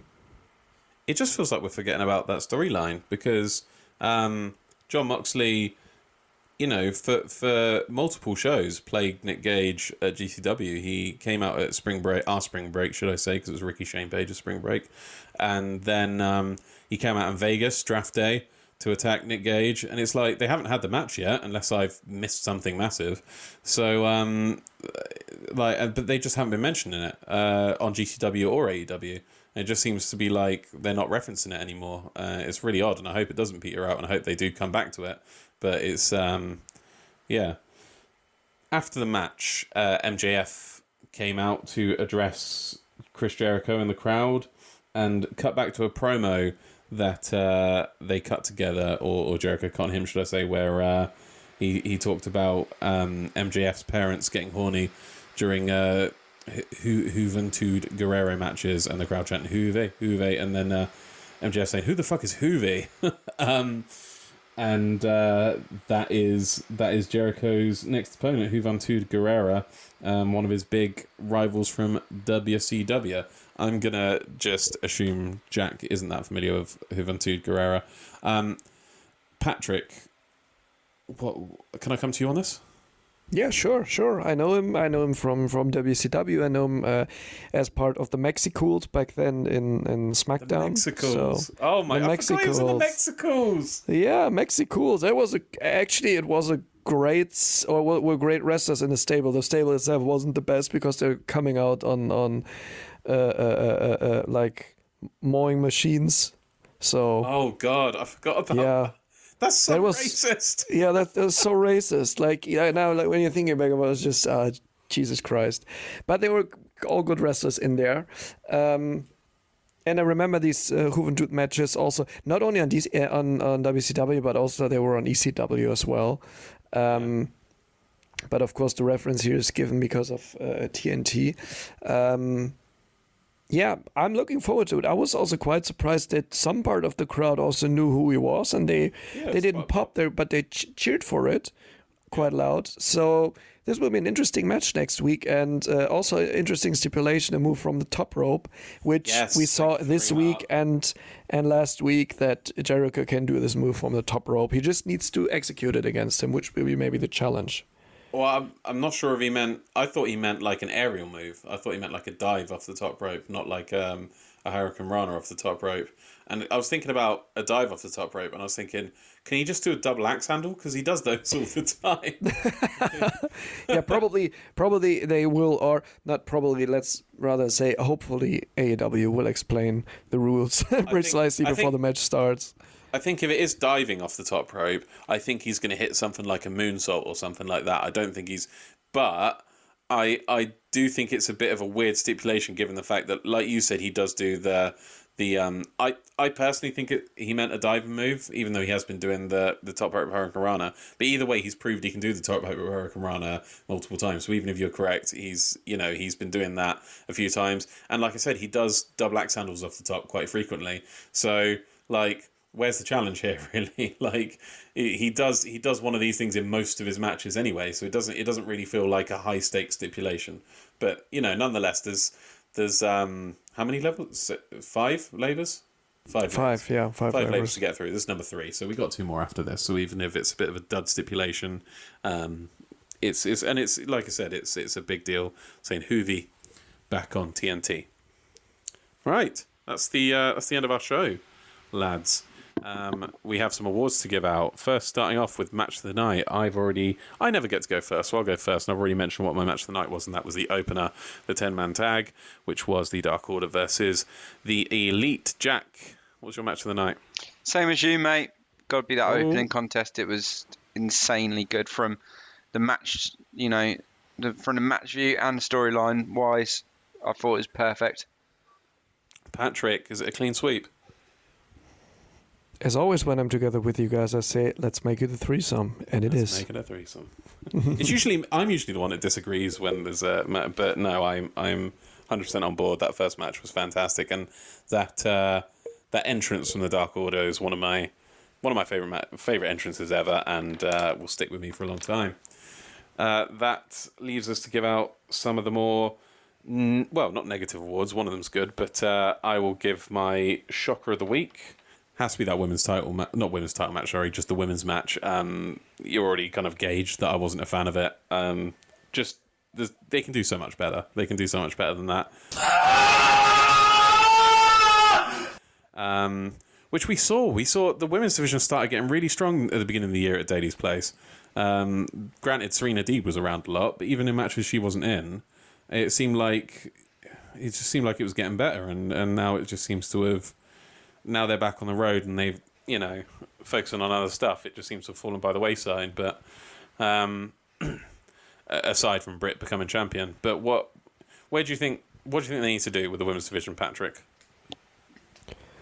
Just give it more screen time with uh, matches which are relevant for the ranking system, as long as they have it, and for the title title picture a little more, not these random matches, because if they don't get the the screen time they have, like it's it will be very hard to build up a character within ring. Of course, like everyone, they, the crowd popped really hard for Thunder Rosa, completely yeah. uh, understandable, but uh, it's just not enough to show her like every week, like uh, you know j just particularly her, like show her every week with another opponent, uh, just randomly, you know then there's nothing going on in, in there, you know then it, there's always the backstage promo from from Britt Baker, but she's not in place there with Wrestling her together every week, is she? No. yeah Although I mean, she's the champ, she doesn't need to wrestle every week, but they need to have relevant matches every week on on Dark, uh, on, on sorry, on Dynamite. If I w want to see build-up matches, and so they should put it on on Dark, because the the the, the show time is just so limited on T V that they should focus on important things. Um, yeah, and where, also that where, they're not where? showing Jade Cargill also in the ring. They should show more of Jade Cargill yeah. in ring. That's so important. Also, it's important for, for her, I would say, to be to have more more uh, T V time, because when it comes to the pay-per-view match once, then she has the experience on being like on a bigger stage. Where in the fuck is Hikaru Shida? Is she back in Japan yeah. now? Or? Yeah. No, no, she's still there. She's mostly wrestling what? on Dark now. That's so weird, just to go yeah. from the champion to nothing, to Dark. I mean, uh, from what I understand, there will be more women's matches on Rampage. Um, and Rampage is going to be one of their flagship shows. It's going to be their SmackDown, do you know what I mean? It's not going to It's not going to be their uh, main event or their Superstars or whatever. It is going to be uh, a major show alongside Dynamite rather than Dark or Dark Elevation. So, um, you know, with, hope, hopefully they'll get showcased more on there. While I've got you, Patrick, can you give me your heel moment of the of the week? Ooh, this week it's it's hard again, I have to say. I was just thinking about it again. Also, when I was watching it, I was like, ah, oh, it's there's no particular real heel moment which stands out for me. Like, I, I would maybe go back to the Elite again. Like, maybe yeah, I would say maybe the the uh, the Meltzer driver, best Meltzer driver ever, uh, or the Indie Taker, um, outside of the ring with like a. half made like like dunk or throwing off of the ball or trying to, to yeah. throw it in, I mean, in the basket. even even even though he failed it, mocking. it was yeah it was heelish. It was very heelish. It was very kind of mockery also from like yeah the opponent. So oh yeah, I'd say that. God damn it. Okay, well, as as any uh, well actually no before I always forget I always forget before we get to that, we have to um we have to talk about next week's card. Which one of you this week has next week's card? Who who earns the brownie points? Who gets the golden sticker? Patrick, probably. Aha. Aha. Yeah. So, I got it. It it will be, of course, it will be Cody Rhodes against Malakai Black. First match for Tommy End in A E W. And then we have uh, Miro will be challenged by Lee Johnson for the T N T title. Uh, then we have a match between Christian Cage and The Blade. Yawn. And uh, an N W A Women's Championship title eliminator uh, between Layla Hirsch and The Bunny. Another yawn. No, I'm excited for Layla Hirsch. But yeah, that's what they announced so far. And let's see what else will be added during the week again, I would say. Exciting. Well, speaking of exciting, which match... Jack, we haven't heard from you in a little while. What, uh, what ma which match from next week are you excited about the most? For me, Malakai Black, Cody. Um, just to... see Malakai Black make his in-ring debut on A E W. Yeah. Uh, what about you, Patrick? Yeah, Malakai Black's debut, definitely, definitely. Oh, I mean, I'm. Re- yeah, it's got to be Malakai Black versus Cody. Although, here's the thing. I oh, sorry, sorry, I forgot, I forgot, sorry, I forgot. Third labor of Jericho, Chris Jericho versus Juventud uh, Guerrera. There you go. So, it, does that change your one you're most excited about? No, still. And now here, I, I, I, I see Jericho has to do a top rope move yeah. to win. So, so that's the definition. Like his Hurricane Runner from the top rope is a top rope move somehow. But you could also say the double X handle from the top rope would also be a top rope but move. Does so. he do that from the top rope, or he might do it from the second rope? So I'm not sure. Um, I think I think he's going to do it. I think he's going to do a uh, moonsault, to be honest. Yeah. Um, yeah, probably something like this, or a lion salt from the top rope, or anything. I don't know. Which is a moonsault. yeah. Uh, Yeah, got to be Malakai Black for me as well, but um, it's very close between that and um, Juve uh, Guerrera versus Jericho, and um, and I am excited to see Layla Hirsch. I mean, I'm, I, I you know that match is is not as um, not as much of a bore for me as, as as it might be for others. I mean, I'm about as excited to see the Bunny as I am to see Cody, and I'm still excited to see Malakai Black. Do you know what I mean? So. Um, Cody's not doing it for me this year, to be honest. I think try again next year, Cody. But uh, yeah, very excited to see Layla Hirsch again. Um, so excited to see if our Team Taz theories finally pan out that we've been talking about for about uh, a year now. But um, yeah, no, uh, lots lots of good stuff next week. Seems to be continuing a good run of Dynamites. P S on Cody, he's been shit ever since he left the Elite. Should True never that. have left. True that. True. Although his. Uh, His t- his the establishing the T N T title was quite a good run of matches. So I remember him having quite a good match against Scorpio Sky um, that stood out for me. But yeah, more or less, um, not not been that much of a fan. So last order of business is less important shows. Here we go. Less important shows. We can kick in already with something new coming in. Uh, not not really new, nineteen hours ago, but... so, uh, Tanahashi will face... First, folks. Tanahashi will face uh, Lance, uh, Lance Archer for the uh, I W G P heavyweight, U S heavyweight title uh, uh, on August fourteenth in Los Angeles oh, at right. Resurgence, the Torch, at the L A Coliseum. That's going to be a New Japan event? Yep, that will be a New Japan event completely. Cool. Um, I was. I was and, oh, sorry. That was really fucking loud, Patrick. Breaking news. Shit. Hope everyone's still there, not deaf. Otherwise, uh, I don't care. Um, just came in the numbers from yesterday's show. It was one point one oh nine million viewers, and nice. uh, in the uh, in the so important um, uh, group, how's that called again? I'm, I'm I'm out of words today. Sometimes, sorry for that. In the main group, demo. How do you say demo, that? Demo. Demo. Thank you. In the main demo. Uh, they are like above, like almost at six hundred thousand, which is very close to the numbers Raw and SmackDown drew in the last shows as well. So they're getting close in the demo and the total viewership. Of course, they're still like a few hundred thousands away from uh, from Raw. But I think I think that's about third consecutive week that they that they made it above one million. So I think there's two signings that are going to make that are going to change that. Yeah, quite, definitely. Quite yeah. Uh, but yeah, we're talking about less important shows, and uh, the big one to talk about is G C W Homecoming. Do you guys watch G C W Homecoming? I watched... Did I, I think I watched two matches. Yeah, two matches um, from night one, and I think just one match from night two. Uh, Patrick, did you see any of G C W Homecoming? Yeah, I watched the the main event from, from night one. Yeah, I haven't seen any of G C W Homecoming, but I know the main event because some arsehole ruined it for me. I wonder who that was. Jack? yeah, well, yeah, it was Jack. Oh, poor, poor Jack. I'm just, I'm just messing. I, I, I don't want to make you feel bad about it. I'm going to make you feel a little bad about it still. But um, no, uh, yeah. I mean, so look, we got to talk about the elephant in the room, which is Matt Cardona becoming G C W champion and getting absolutely pelted with garbage. Um, here's, here's the thing. People are going to be like, oh, these these disrespectful G C W fans, these, these um, you know, it's so dangerous. And, and, and just recently you saw A E W have um, implemented uh, a new set of code of conduct, which they actually did before the pandemic for fans, but announcing code of conduct for fans before. And the speculation is partially due to um, the reaction to Matt Cardona uh, winning the G C W title. And you get all these people condemning it, and it's like, hang about, don't we... You know, I know it's I know it's not safe and I know it's dangerous, but don't we look back at these moments where heels get this kind of heat in history? Shawn Michaels getting garbage pelted at him, Hulk Hogan when he heel turned, you know, turned heel. What do we not look at these and think, oh man, that's the heat, that's nuclear heat, that's what you want to get? Um, you know, it's it's it's a, a the E C W fans throwing um, throwing chairs in the ring, and it's I'm.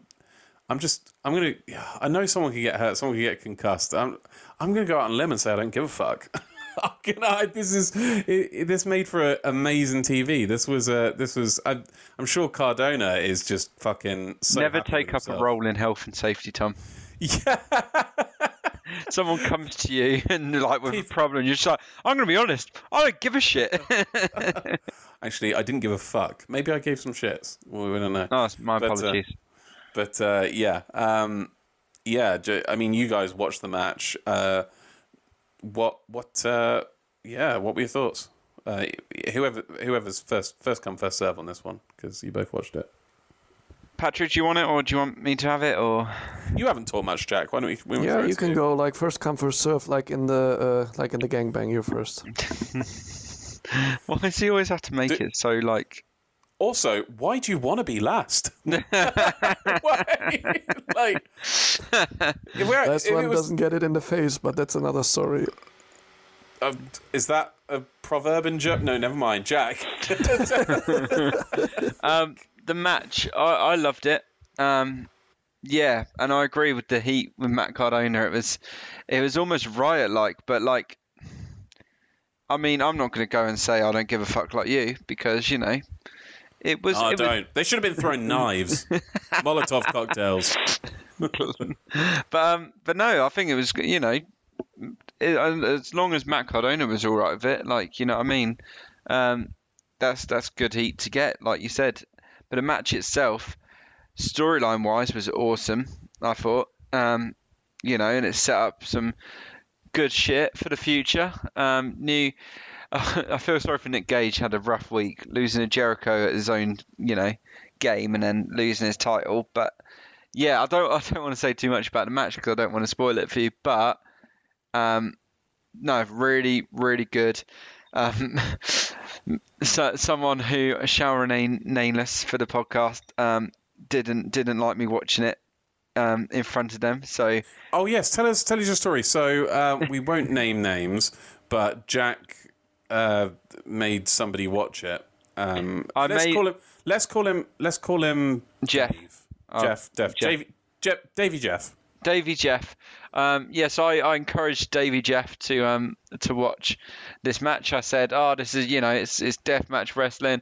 Um, because he always moans about how wrestling looks fake. I said, "Watch this. This this will make you change oh, your mind." Oh, he deserved everything he got here. Um, I was like, and I was, I, I warned him. I said, to be to be fair though, Davey Jeff, I said, um, there are children in this crowd, so you know, if it's good enough for children, like you know, it's not that bad. And um, it was the and I he, Davey Jeff was not enjoying the match, but it was at the point where um, Nick Gage was moving Matt Cardona to each side of the ring.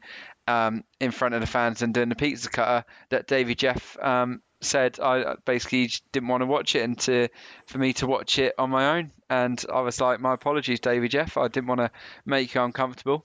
Um, and then Tom's response was because um, Davey Jeff is bisexual and is interested in males um, as well as females, um, Tom then st- suggested showing Davey Jeff um, Effie. Yeah, he, he is uh, he is an a leader of the L G B T community in uh, in um, in wrestling, and maybe maybe uh, I don't know, maybe maybe he'd maybe he'd get more of a kick out of Daddy, uh, as, as they call him, doing some deathmatch wrestling. Maybe his match with Nick Gage from Two Cup Stuff, which I mentioned earlier.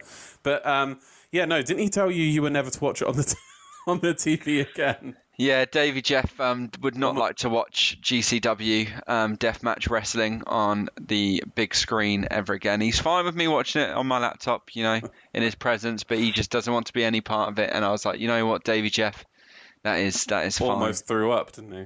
Yes, he um he, he was he was uncomfortable, which is, you know, a shame, because I thought it could be a very good bonding moment, but apparently it's not yeah. to be.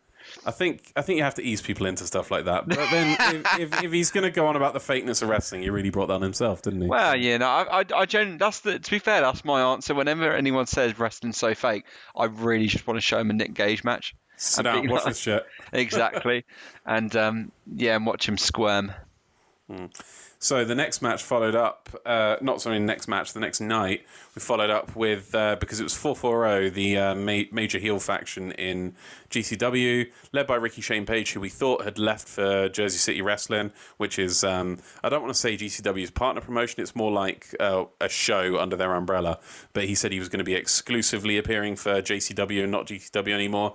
Obviously not true, and obviously in the match, what I did see in the match towards the finish, the Nick Gage-Matt Cardona match, Uh, we thought we had face Ricky Shane Page back, um, and he was teaming up with Nick Gage, but it wasn't to be. He gave him the low blow, which obviously led to the Rough Rider that left to the the finish. Um, and so, in response, uh, Nick Gage has assembled uh, pretty much a G C W All Stars, an M D K gang, Murder Death Kill gang, um, which features A J Gray, Effie, Matthew Justice, um, Alex Colon, I believe, and I think one other person. I think it's going to be six aside. Um, against four forty.